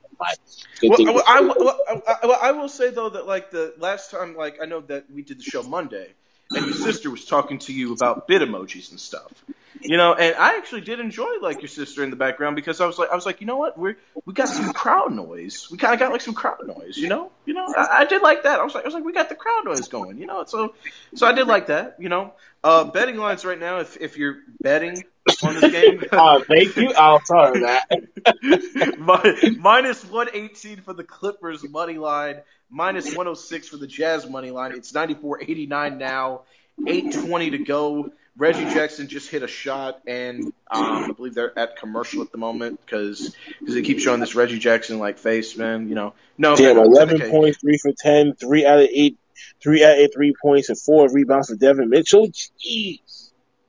Yeah. I told you that. And Patrick Beverley has not been playing that much. I, I know Patrick Beverley will be like, "Oh, Patrick Beverley should have done." Patrick Beverley is not. Patrick Beverley did not start. It was Terance Mann. So. But mm-hmm. it's ninety. But it's ninety four. Um, hey, getting into tomorrow night's game. You know, we haven't even mentioned this here. Brooklyn Nets, Milwaukee Bucks. It's um, Brooklyn plus five and a half as the underdog in Milwaukee. Milwaukee is the favorite minus six. Um, what are you guys looking for? Do you think Brooklyn's taking this game six and we're um, they're going to the Eastern Conference Finals, or do you think it's Milwaukee that's winning tomorrow night? I'm telling you, man. Uh, I'm not gonna go get your man KD. I know that you hyped his ass up hella loud yesterday. So, and me being the doubter, I was like, yeah, I don't know. It, I was like, I, I'm very adamant about this because we've seen this kind of thing happen before, and then that still doesn't get you the win. And we do all that work, and then your team still don't win. That means all that shit don't mean shit. So I kind of thought about that theory, but you know, that theory didn't work out for me yesterday. So, um, but they're playing back in Mo- wait, hold on, they're playing back in Milwaukee. But then again, if you're the Bucks, you gotta ask this question. Besides Antetokounmpo and Middleton, who's gonna be my third fucking scorer? I need another person that give me a double double. Who's I, who's I would say step up to Holiday, but plate? Holiday's not been playing great. Um, Bryn Forbes has not been playing great. And that's the most difficult question that they got. They don't have that much people. So I at this I juncture. Oh no, go ahead, go ahead. I'm gonna- I was gonna say at this juncture, I'm gonna have to go with your easy money sniper. The easy money sniper KD going for the another performance of his lifetime. If and only if both Kyrie and James Harden are out, and they're both of them are out, you you have a similar performance as you just did with Game Five. Guaranteed. I will say this year, James Harden does not have two bad games in a row. He was one of 10, five points last game. Harden's going to come out and have at least 25 and 10. Yeah, but So stupidly, they Brooklyn's definitely winning this game. Yeah, Yeah, I've got they used Brooklyn to at have plus the five decoy and though. So exactly. But but this time, James Harden's not going to have a bad game. He's not going to. I just don't see him having two bad games in a row like that. Um, Tavon, what about you? What do you think? Yeah, next Nets. Nets win this one. Uh, you know, after uh, you know, last night though, I did do a quick. Then it was a locker room, which is not called locker room no more. It's called it's called Spotify Green Room. But last night I did do a quick show, just a 15 minute show, and I reviewed the Kevin Durant game. You know, and I was I put I put Kevin Durant over. I gave him his roses. I gave him his flowers. I gave him his bouquet. You know, I, you know, I will say this here though. You know, Kevin Durant the shooting, you know, and I and I will admit, I will admit, if Durant if Durant was healthy off season, he really would have been the MVP. He honestly would have been. I, I know, I know that I know Blackheart was really disagreeing with me, and some people in the in his group chat were like, like let's chill out, you know, like. But I'm serious. When you're putting up 49, 17, and 10 on, on what 18 of 23 in 48 minutes. we've seen previous know- people doing that though. That's all that we were Uh, saying in the group. That's all that we were saying in the group because, as I said even before, majority of us are older than you, so we've seen a lot more than what you just experienced last night. That's all that we were saying. I know, I know, but but also but also. So I was like, no, other. I'm like, no, no, no, no, let him have this moment. But yeah, For this but- but- moment. But yeah, but uh, Ta- Tavon, Tavon, Tavon, I, I wish you, you were on the locker room last night, man, because that shit was like funny as hell. I Oh was like, I, I, yeah, I prob, I, I kind of did want it to come, but it was like, wait, I thought Zach said that there wasn't going to be a show until next Thursday, so it's like, I well, mean, well, I, well, well, that was the whole point. Tonight wasn't supposed to be no show neither, and Blackheart said, you know what, man, we really got to do a show. There was a lot of NBA news, and there really was. Um, No, I listen, man. There was a lot of NBA news that happened since earlier this morning, so you're like, what the fuck's going on? And Exactly, then me yeah. and my cousin, we was talking and shit like that, and then that's why it kind of blossomed. And I'm like, you know what? And then I told, and then I told, I told him about, I told him about the podcast and shit. So I was telling him about what we was talking about and shit like that. And then he was intrigued. So, and then he does his own podcast too. So, but his kind of like didn't wishing for tonight and shit like that. I'm like, yo, we might as well try to just jump in and say jumping with us. That's how it happened. Exactly, because because I was gonna just say let's do it just like really late at night, and then and then like no no, and then I was like you know what yeah you're right like we could just go ahead and do it now, and and definitely that, and and I was just like I said you know because because I was like thinking about it, I was like I was like wait why just add up all this news? Like let's just go ahead and get into it now so that way tomorrow we don't have that much of news to get into. Because remember Sunday after you know after the pay per view we're going to be doing the Hell in a Cell as long as there's no bad weather inclements you know? And if there isn't you know we're definitely going to be doing the Hell in a Cell post show because we definitely got to get into that you know and then of course Saturday we've got Dynamite and SmackDown to review you know and so the good news is though I'm off from my job this weekend so so Saturday and Sunday I'm definitely good. And then Monday, I only work three hours, so right after I can go to sleep and get some rest easily. So, so definitely, um, because which because because uh, ho- hopefully, hopefully, if I can get into like that rhythm of watching Raw live, man, I'll tell you what, man, we can be doing Raw live shows um every Monday. You know, so. I just saw this great Geico commercial um, of a gymnastic, you know, literally just like like flying onto like the ceiling to catch like a frisbee, and the dude throws it right back. So Oh yeah, I'm seeing it. Yeah, um, I don't even know what her name was. What what was her name? Um, Wasn't it McKayla? yeah, something like that, man. Like um, I'm gonna search up on Google Olympics funny face because. Cause she got that, cause she got that funny face. She does that face on purpose. It's like a meme or something. Um, what's her name, man? What? Oh, McKayla Maroney, I think. Yeah, it is. Yeah, McKayla Maroney. I got it right. I actually got it right, guys. So yeah, yeah, yeah. That, that bitch fine as hell, man. I'm sorry, that bitch fine as hell. Yeah, she is. 25 years old too. 25. That's what I'm talking about, boy. That's what I'm talking about, man. I man, I definitely, man, I definitely, um, what you call it? Oh, yeah, man. McKayla McKayla Yeah. Maroney. Yep, fine as hell too, man. Damn. You know, you know, shout out to Geico for that commercial. Um, hey, and hey, guess who we've got coming in? We've got a special guest. It's for Blackheart as well. You know, he doesn't know all of the Pokemon theme, and he doesn't catch them all, but his name is Ash. Ash, what's up, man? What's up? What's up? Oh, my like the God. green room? Oh, oh How my you- god. How y'all guys like the green room? Yo, yo, oh, I mean, the green room kind of threw us off earlier, man. Well, I didn't even know about this shit till like I was like doing like an Apple update, and I was like, "What the hell?" I was like, "I said, what the hell is a Spotify Green Room?" I'm like, "But hey, we all in it now." You know, Ash, I'm I'm sorry if I kept bombarding you with like notifications. I was like trying to notificate you to like get the hell in here. Like, I don't know if you got like all those notifications I said. Oh yeah, yeah. I was in so many rooms. Yeah, what? I, I was just trying to see. Yeah, because there was so much stuff.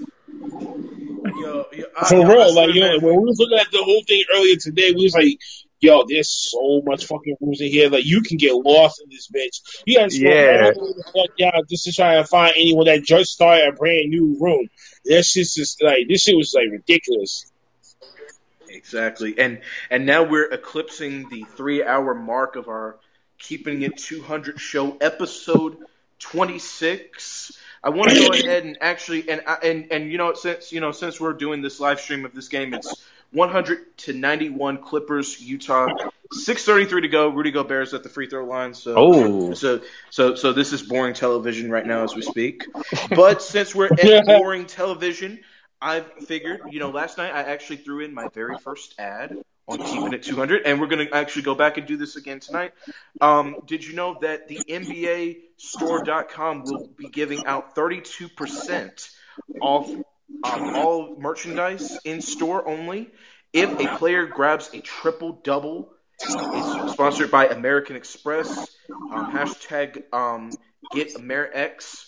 So definitely want to give a shout out to the NBA store for, and give a shout out to American Express for giving me my very first advertisement on keeping it 200. So hopefully more advertisements, more to come.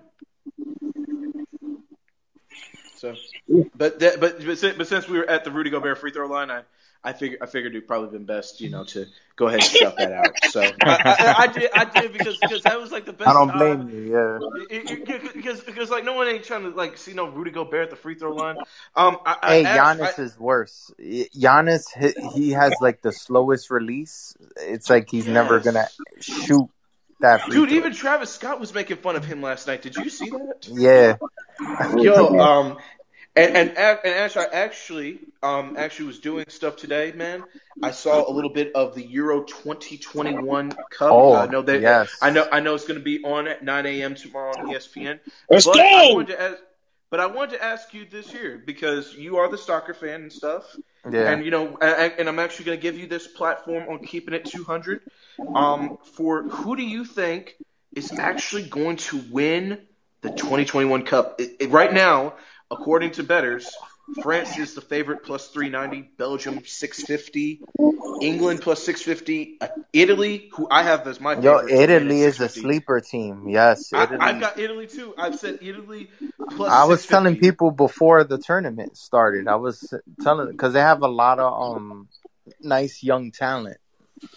Yes. Uh, I, I will say this here: Italy just looks like the team to me. They have the fourth best odds to win. Um, Spain has got the sixth best odds. at That's my team. Yeah, Spain. But but Spain, I feel like the thing with Spain is like they're a good team, but but they're not as great as they once were. Yeah. Um, I, I, we're going to actually go into the Euro 2021 um, standings so far in this.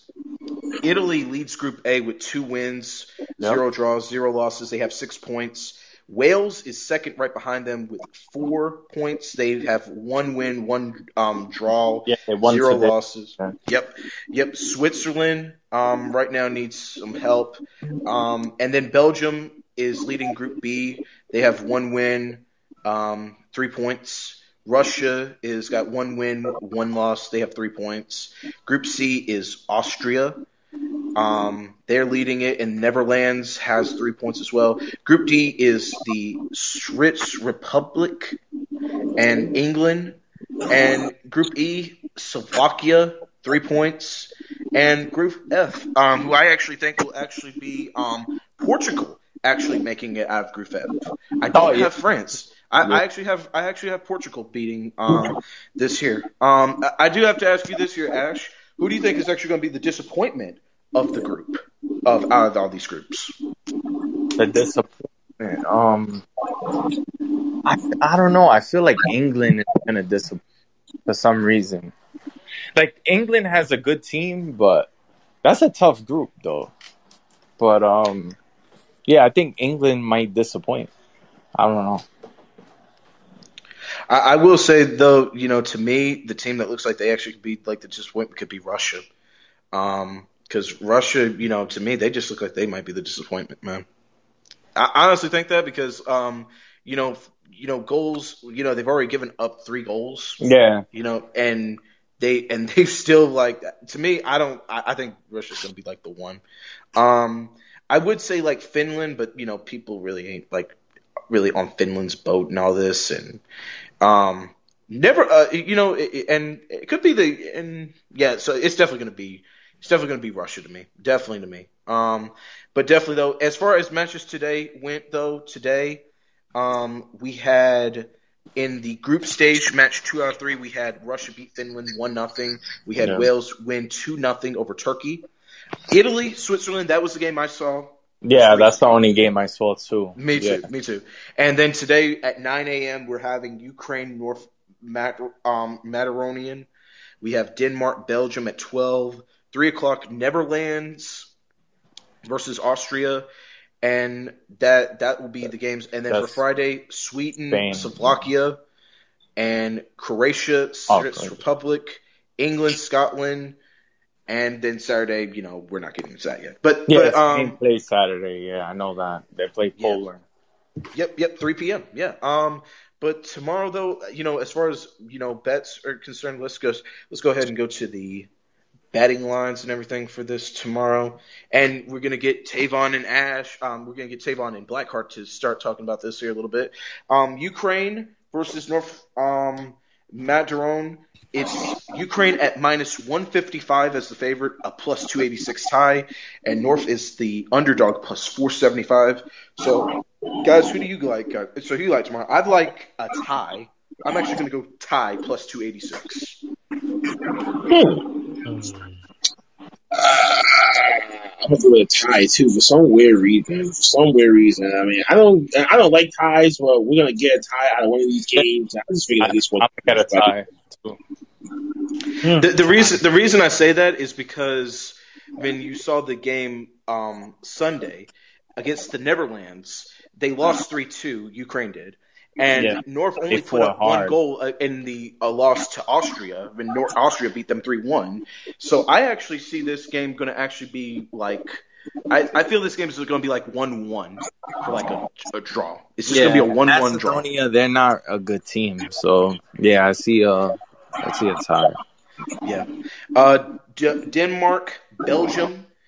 Denmark is plus three thirty as the fit. um and the Belgium is plus one hundred four. The tie is plus two fifteen. I'm actually going to take um Denmark plus three thirty tomorrow. Okay. Yeah, I got Belgium on that one. I got Denmark. Who's the favorite? Uh, it's actually Belgium at plus one hundred four. Um, Let me get a Belgian I- waffle. About this year though? A hundred dollar bet if Denmark wins pays out four hundred and thirty dollars. without Kevin De Bruyne, but but Belgium's got got weapons, so I could see them winning like two nothing. That's what I actually was going to say. Two nothing, um, Denmark. Um, but a hundred dollar bet though on Denmark if they win, four hundred and thirty dollar payout. Think about all that money.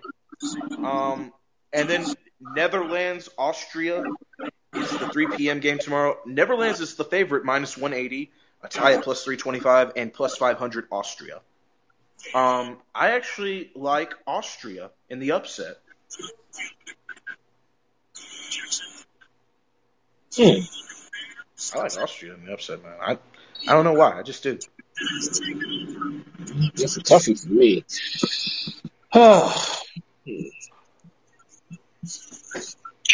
I don't know.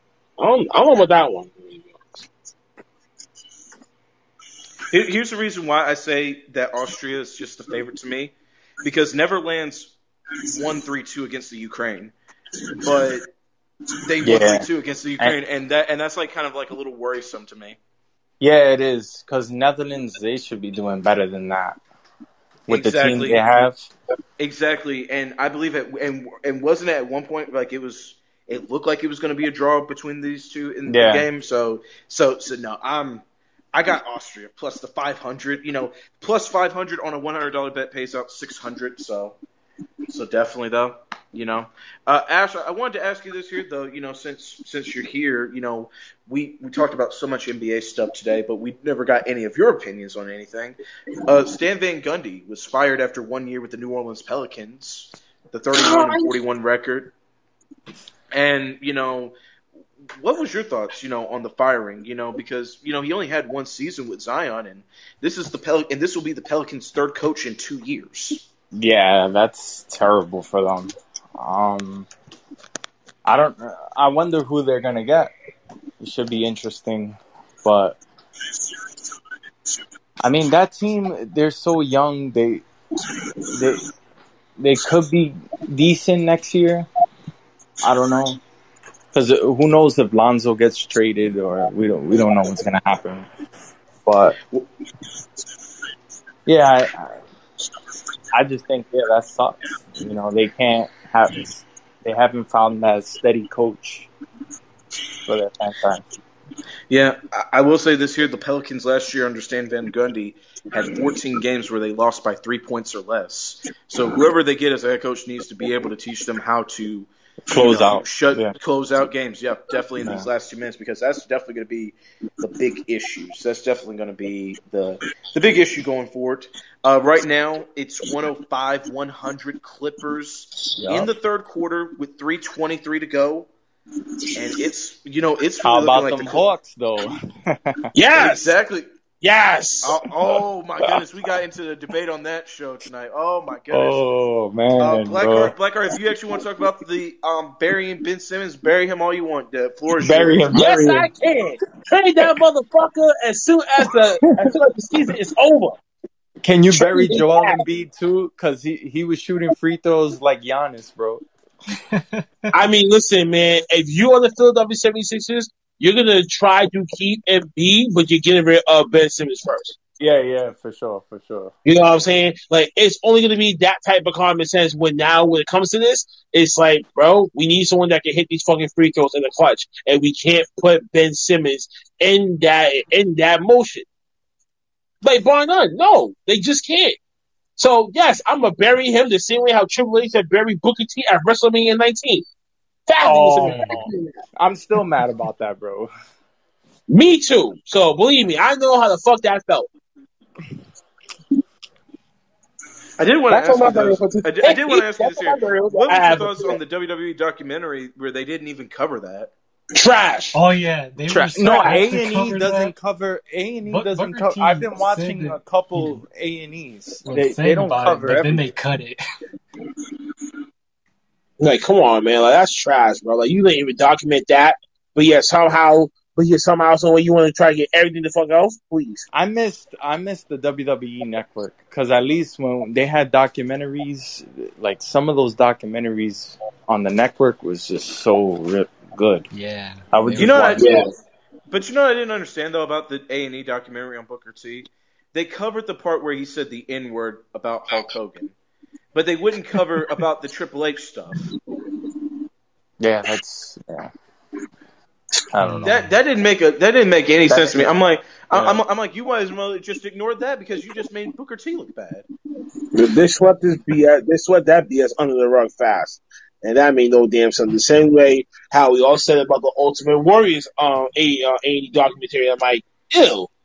Like, no, you can't bring outside people like that who don't even know what the fuck guy.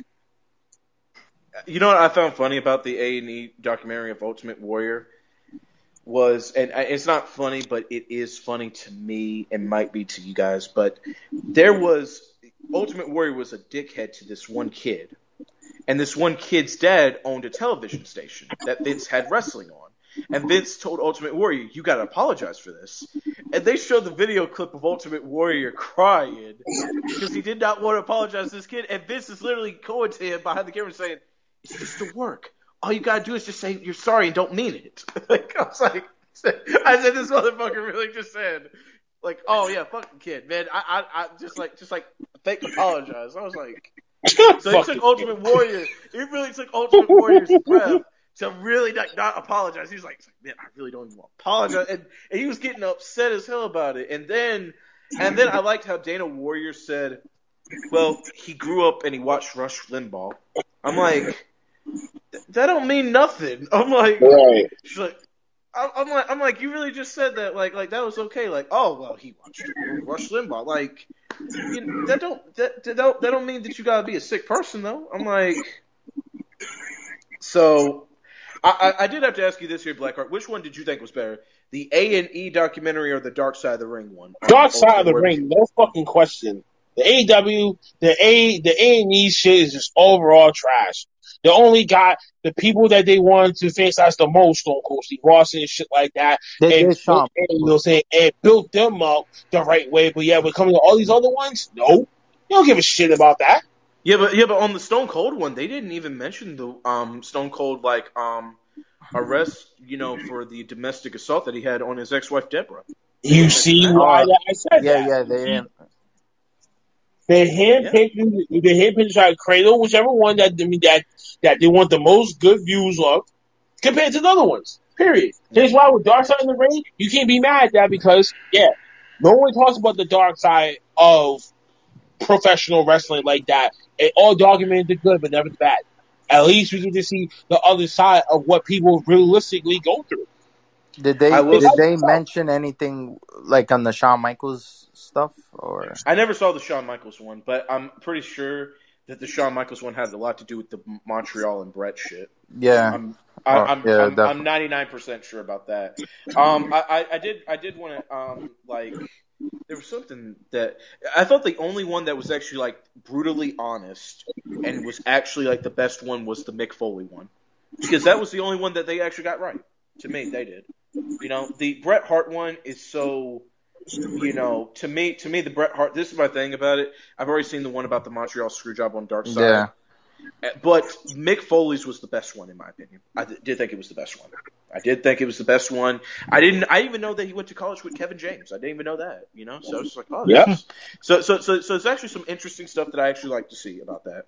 How about this here though? Playoff history: teams that win Game Five of a two, eh, when they're up when it's tied two-two of best of seven, win the series eighty-two point six percent of the time.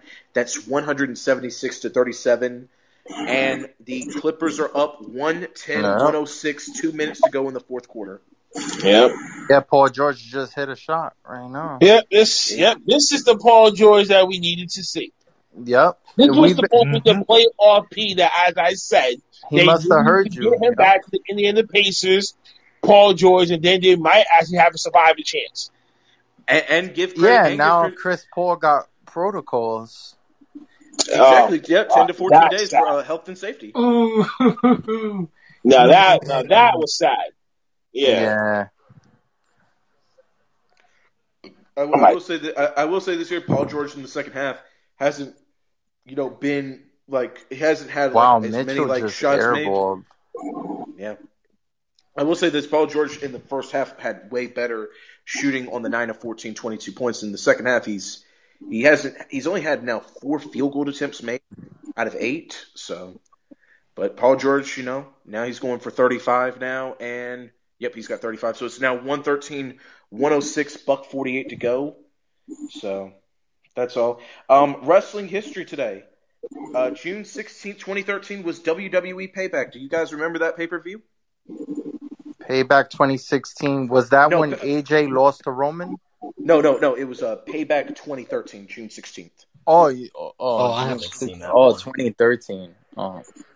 Um, It, I can actually tell you guys because this is Yeah, yeah, one of my me. favorite pay-per-views. What Uh, the the main match? event was um, John Cena versus Ryback in a Oh Three yeah, Stages of the Hell. Three stages. oh, of okay. I remember. Yeah. Yep, yep. And Okay. AJ Lee defeated Kaitlyn to win the Divas Championship that she would hold for over 300 days. Wow, that's So- a fun fact. Yeah, yeah. So I actually, so this is actually, and to me, this is actually my favorite pay per view. It's actually one of my favorite pay per views ever. It actually is. I actually love this on pay per view. Like, Uh, I mean, it, it, ever? it, well, it's not my favorite pay per view ever. It's one of my favorite pay per views in general. Oh, okay. Um, and and it was actually like the first pay per view that actually I watched fully when I got back into wrestling in 2012. Um, but I really loved, but I really loved this. I, I loved AJ Lee, Kaitlyn, because Kaitlyn, Punk I, and I- I- Jericho too fought. Yeah. yeah, Jericho, CM Punk. Yep, it was uh, the match. They actually had a really good match. They had a Um, good really- feud. Yeah, I, I enjoyed their feud. Yeah, uh, but the Kaitlyn AJ Lee stuff, I def I definitely loved because I was actually I had actually the biggest crush on Kaitlyn when she was in WWE. So, Oh, okay. yep, uh, Celeste Bonnie. Yep, I still love Celeste Bonnie. Still, I met her. Yeah, I met her at a show in Poughkeepsie. Oh wow, that's Thi- cool. This was when like Bryan and Kane were like tag a tag team. Oh, yeah. yeah, yeah, Team Team Hell No, No. yeah. Team Hell No. Yeah. And I met Yeah. a few wrestlers that that show. I met Randy Orton, who was cool. Yeah, and, yeah, and and also on the same card on Payback 2013, Daniel Bryan and Randy Orton took on two members of the Shield for the WWE Tag Team Championships. Oh wow. Yeah. Early Roman days. Yeah. Yeah, Wow. That yeah. Um, Roman what else? wasn't Yeah, a full um, fledged heel oh. yet. Yeah, yeah, it was um yeah, because it was Roman Reigns and Seth Rollins. They beat Daniel Bryan and Randy Orton, and they were called RK No because Daniel Bryan was going by No at that time. Yeah. And it was actually the pay per view where um, Alberto Del Rio turned into a piece of garbage because um, they actually tried to, for some reason, Dolph Ziggler turned babyface. But in the midst of turning babyface, they literally portrayed Dolph Ziggler having another concussion. So yeah, Dolph and, and Alberto Del Rio beat Dolph. And I Ziggler in loved when he cashed in. It was it was such a shame. Like that. Yeah, when Dolph Ziggler cashed in, yeah. Like like that night was like the fans went crazy that night when he cashed in on on um Del Rio. Yeah, Mhm. and and um the opening match was Curtis Axel defeating Wade Barrett and The Miz for the Intercontinental Championship to retain, um with Paul Heyman at the time. So, um I actually liked that match. I, I really did. Um that was actually one of my favorite openers that I've ever seen too. So. I don't know why it was one of my favorite shows to just watch though. It's it, it's still like one of my favorite shows. to You just watched it recently? um, I actually did. I actually did. Um, and I did like it. I still do. You know, it still holds up. So, um, also on this day, June sixteenth, two thousand three, in Dallas, Texas, Co-general manager Stone Cold Steve Austin encourages the fans to chant "boring" during Lance Storm's match against Garrison Cade. Austin brought I out a remember pillow that and too. a blanket and started into a microphone. No. This is the worst burial of a wrestler I've ever seen in my entire life. That is the worst burial of a poor wrestler. I yo, I literally was crying every time Stone Cold came out, and then he sat in that chair, and then he laid down on the ramp like, bro. I was like, yo, the ultimate disrespect. I, I, I, Billy th- Gunn being the first victim of it doesn't matter what your name is. You know, at least with that, you could at least survive. But poor Lance Storm did never survive after this. I mean, like people say, oh well, this was to give Lance Storm more personality, and Lance Storm did funny segments with Goldust. Yeah, he did funny segments with Goldust, but it didn't get Lance Storm anywhere else. I mean, I mean, yeah, he was a babyface, but he wasn't even respected as a babyface no more. And Molly Holly, I remember in one of those stupid segments with Lance Storm and Goldust, he got slapped in the face by Molly Holly. So yeah, so I so, so no, like people people say like this was like where Storm like got the funny segments. No, Storm did not get no funny segments and shit, man. Storm was Storm got fucking buried after this, man. Like they literally told you Storm had no confidence and shit after that. Or they basically just told you that Storm wasn't a main event player. And Edge, Edge too made his debut on on June sixteenth, Yeah, he did. 1998. nineteen ninety eight. Yeah. Wow. Jesus, I was like eight years old when he did. No, actually, no, he did. I was- was seven. No, I was I was like five. Yeah. I was two years old. I was literally two years old, so I don't even remember any of that. But Damn. but but yeah, but yeah, I I was yeah because yep, um, yep. So that's so um. Also, there also one day ago was the 20 year anniversary of Kobe Bryant, the iconic photo of Yeah. him holding the trophy and upset. Um, so that and that was when the Lakers beat the Philadelphia 76ers in five to win Kobe's second championship ring in his hometown of Philadelphia.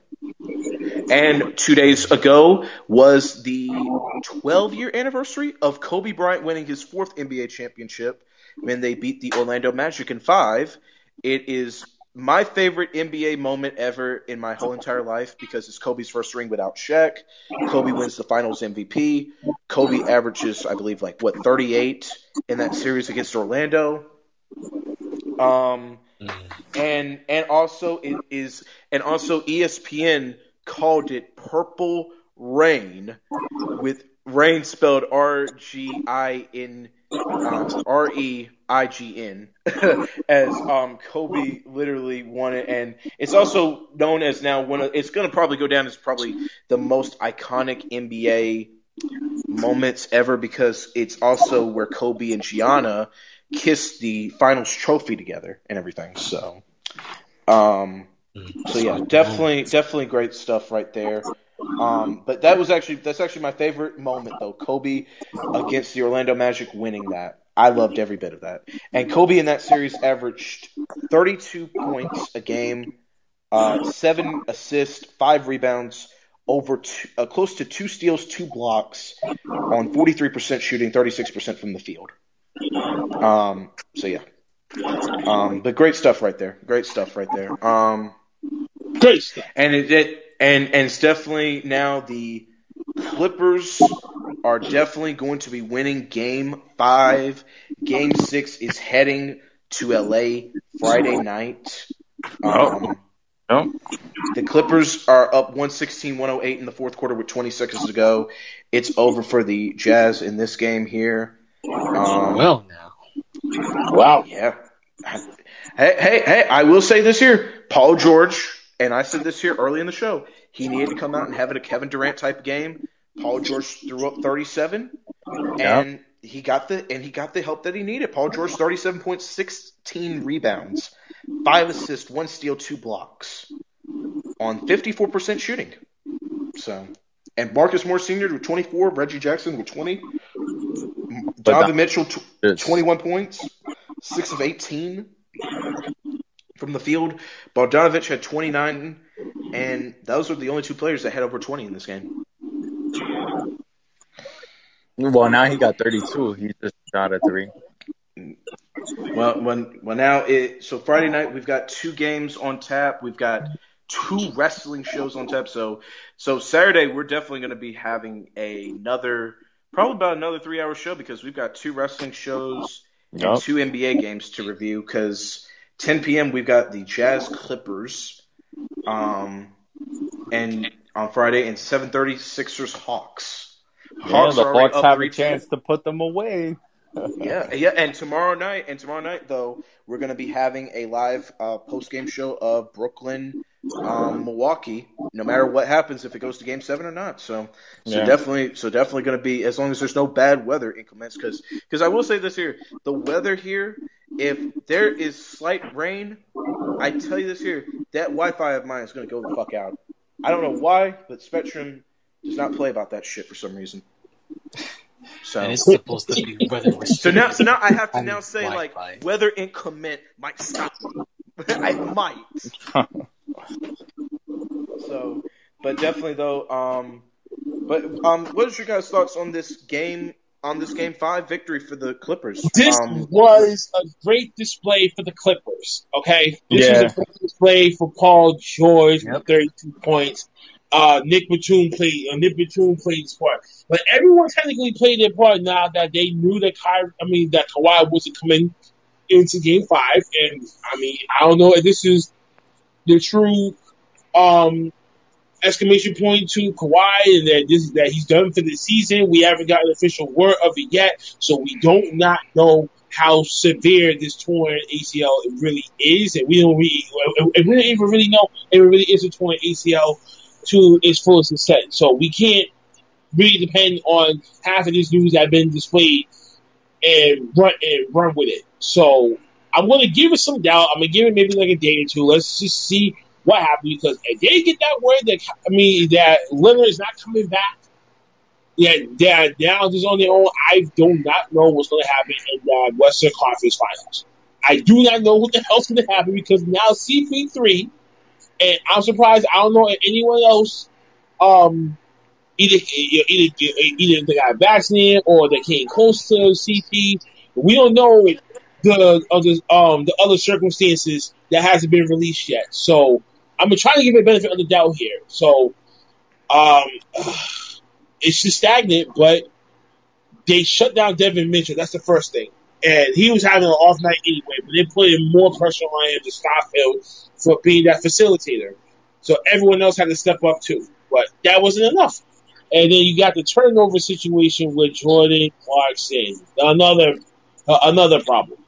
So um yeah, they really let this one go.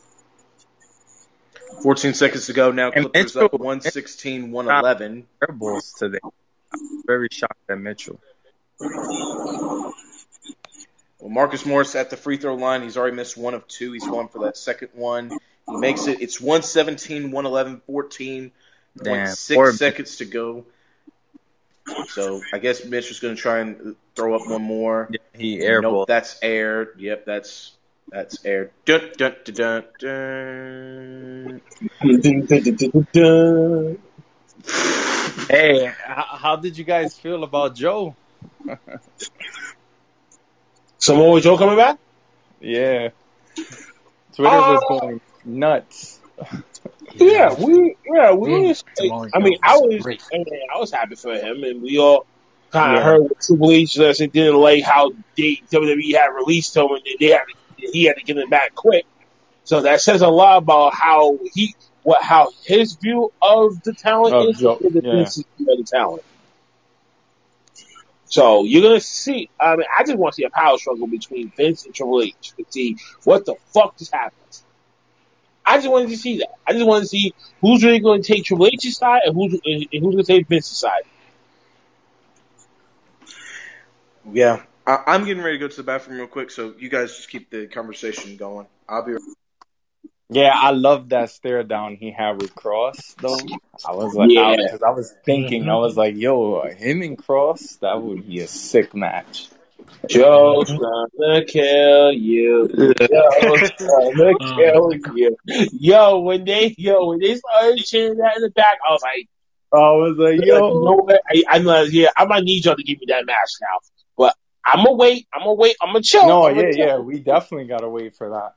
You know what I'm saying? Like, don't give us to us that quickly. Save it for Yeah, WrestleMania. we don't want it That'd be great. no American bash. You you know, we want this at a, We want to add like a real pay per view. A real pay per view. You know? Yeah, I just got back from washing my hands and everything. So, uh, Clippers still up 117, 111, seven seconds ago. But, but yes, the Great American Bash. So, main event will be July 6th. Kyle O'Reilly, Adam Cole, one on one. Um, Kyle O'Reilly did win the first one with the unsanctioned match, but who do you think should win the second match? Um, O'Reilly or Cole? I'm gonna go Cole. I think I'm Yeah, gonna roll with Cole. I gotta think go Cole needs O'Reilly. Win. O'Reilly needs to Cool, win. Kyle. Tavon? Yeah, Kyle. Kyle needs to win because didn't he lost that uh, unsanctioned match against Cole last time? Tav- No, Tavon, Tav- Tavon, what do you I think? Who do you believe think? I believe O'Reilly won. No, I think Kyle won the last one. Yeah, yeah, Kyle O'Reilly won the unsanctioned. yeah, he did. he won the unsanctioned. Yeah, Yeah, he did. Yeah.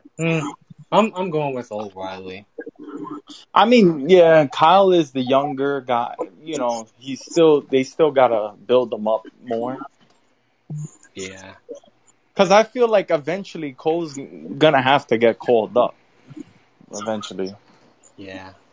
Yeah, yeah, I, I definitely agree. And now that um the shows are going back on the road, you know, they do need some fresh races on SmackDown and Raw. You know, they're definitely Yeah. gonna need some fresh faces. Um, Jazz now going to go ahead, and the final score is going to be 119-111. Clippers win this game. They are up three games to two. Steve Ballmer breathing heavily. Um, now that the Clippers got a chance to go ahead and win Game Six in L- LA, I gotta ask you this, guy. I gotta ask you this, this here. Who do you think is winning Game Six? Um, Clippers or Jazz? Clippers. I have no faith in the Jazz no more. Yeah, Clippers are closing it out. Clippers, it's finally time for them to finally make their first ever conference finals. I know, right? it's, Yeah. it's been a hundred Ain't that years. something? Ain't Yeah, that Clippers something? in, in Clippers in their 50 year franchise have never made it Made it. um to a conference finals. They've always made they've always had a game seven Oh, for the not conference close. semis Yeah. at, at least three times, but now they have a chance to go ahead and win this. It- Up it- I would be shocked if the Clippers did not win Game Six. If they If they don't win Game Six, then I don't think they're It's winning at all. yeah, they gotta they gotta close out. Yeah, but anyway, so and If they don't close for out this, closing- then I'm laughing at them. I'm smoking on that Clipper pack and they lose the next two games. Yo, Blackheart, do you have any Kemba trades for me? I've I've been thinking about these Kemba. I mean, listen, man. I mean, uh, I mean, I don't at the very moment, but there's a couple of them that I might think about tomorrow. So, if anything, when we do the second part, I can try to, you know, think about it then. But as of right now, Yeah. I have no idea. Yeah. Well, well. Speaking of wrapping up, I think it is time for all of us to wrap up, keeping it 200. So, of course, You know, it's real simple. about- B. you know, you know, you know one thing about me on keeping it 200. Everybody's got their 200 topics, so we're gonna start from Tavon and Ash and Blackheart down. So, Tavon, do you got anything to add to the 200 Night of the Moment, sponsored by Miller Lite? Go ahead, go. Um, yeah, sure. So, yeah, earlier we were talking about McKayla Maroney, and I and and I just saw this, and I was just scrolling through the images, and I see this article from the Blast, and it says gymnast McKayla Maroney caught in late night towel man malfunction. What? oh my gosh. Yo, yo, put that put that link in the article. Put that link in the um thing real quick in our chat room real quick. Yeah, sure. Because like when I, I I was just because we were just thinking, and I that thing was just funny. Ash, do you got anything for the keeping it 200 moment of the night, sponsored by Miller Blake? Um, well, tomorrow's Copa America too. I'm excited for that. Um, Bra- Brazil's gonna be playing Peru tomorrow night, so it should be interesting that game. We'll see how Blackheart, that about you? Um, Jesus. Um, all I gotta say is, don't believe the hype. Don't believe the news. It's all propaganda bullshit. They're trying to scare you. Just keep your eyes open for the truth. Stay woke. And for my keeping it 200 moment of the night, I actually want to actually send a shout out to my best friend in North Carolina who I've not seen in a very long time, um, Mackenzie. Um, I love you. I'm definitely thinking of you, and I hope you're doing good, my friend. Um, I love you, and yeah, you know, keeping it um lovey dovey on this. but um, definitely though, um, I will say this here one thing about her, she she's always definitely very supportive of my podcast and everything like that, and always tells me I'm going to become big and make something out of this. And that's always my goal is to always come out and be the best goddamn content creator known to man. Um i just i'm, I'm laughing right now because because uh, tavon sent me this funny thing. So yeah caught in, like where did tavon even find this at? Where did Like he even I find like I googled her name and and I was just scrolling through the images and then I just found it. It's like it's like of course. Of course. Yeah, Zabo.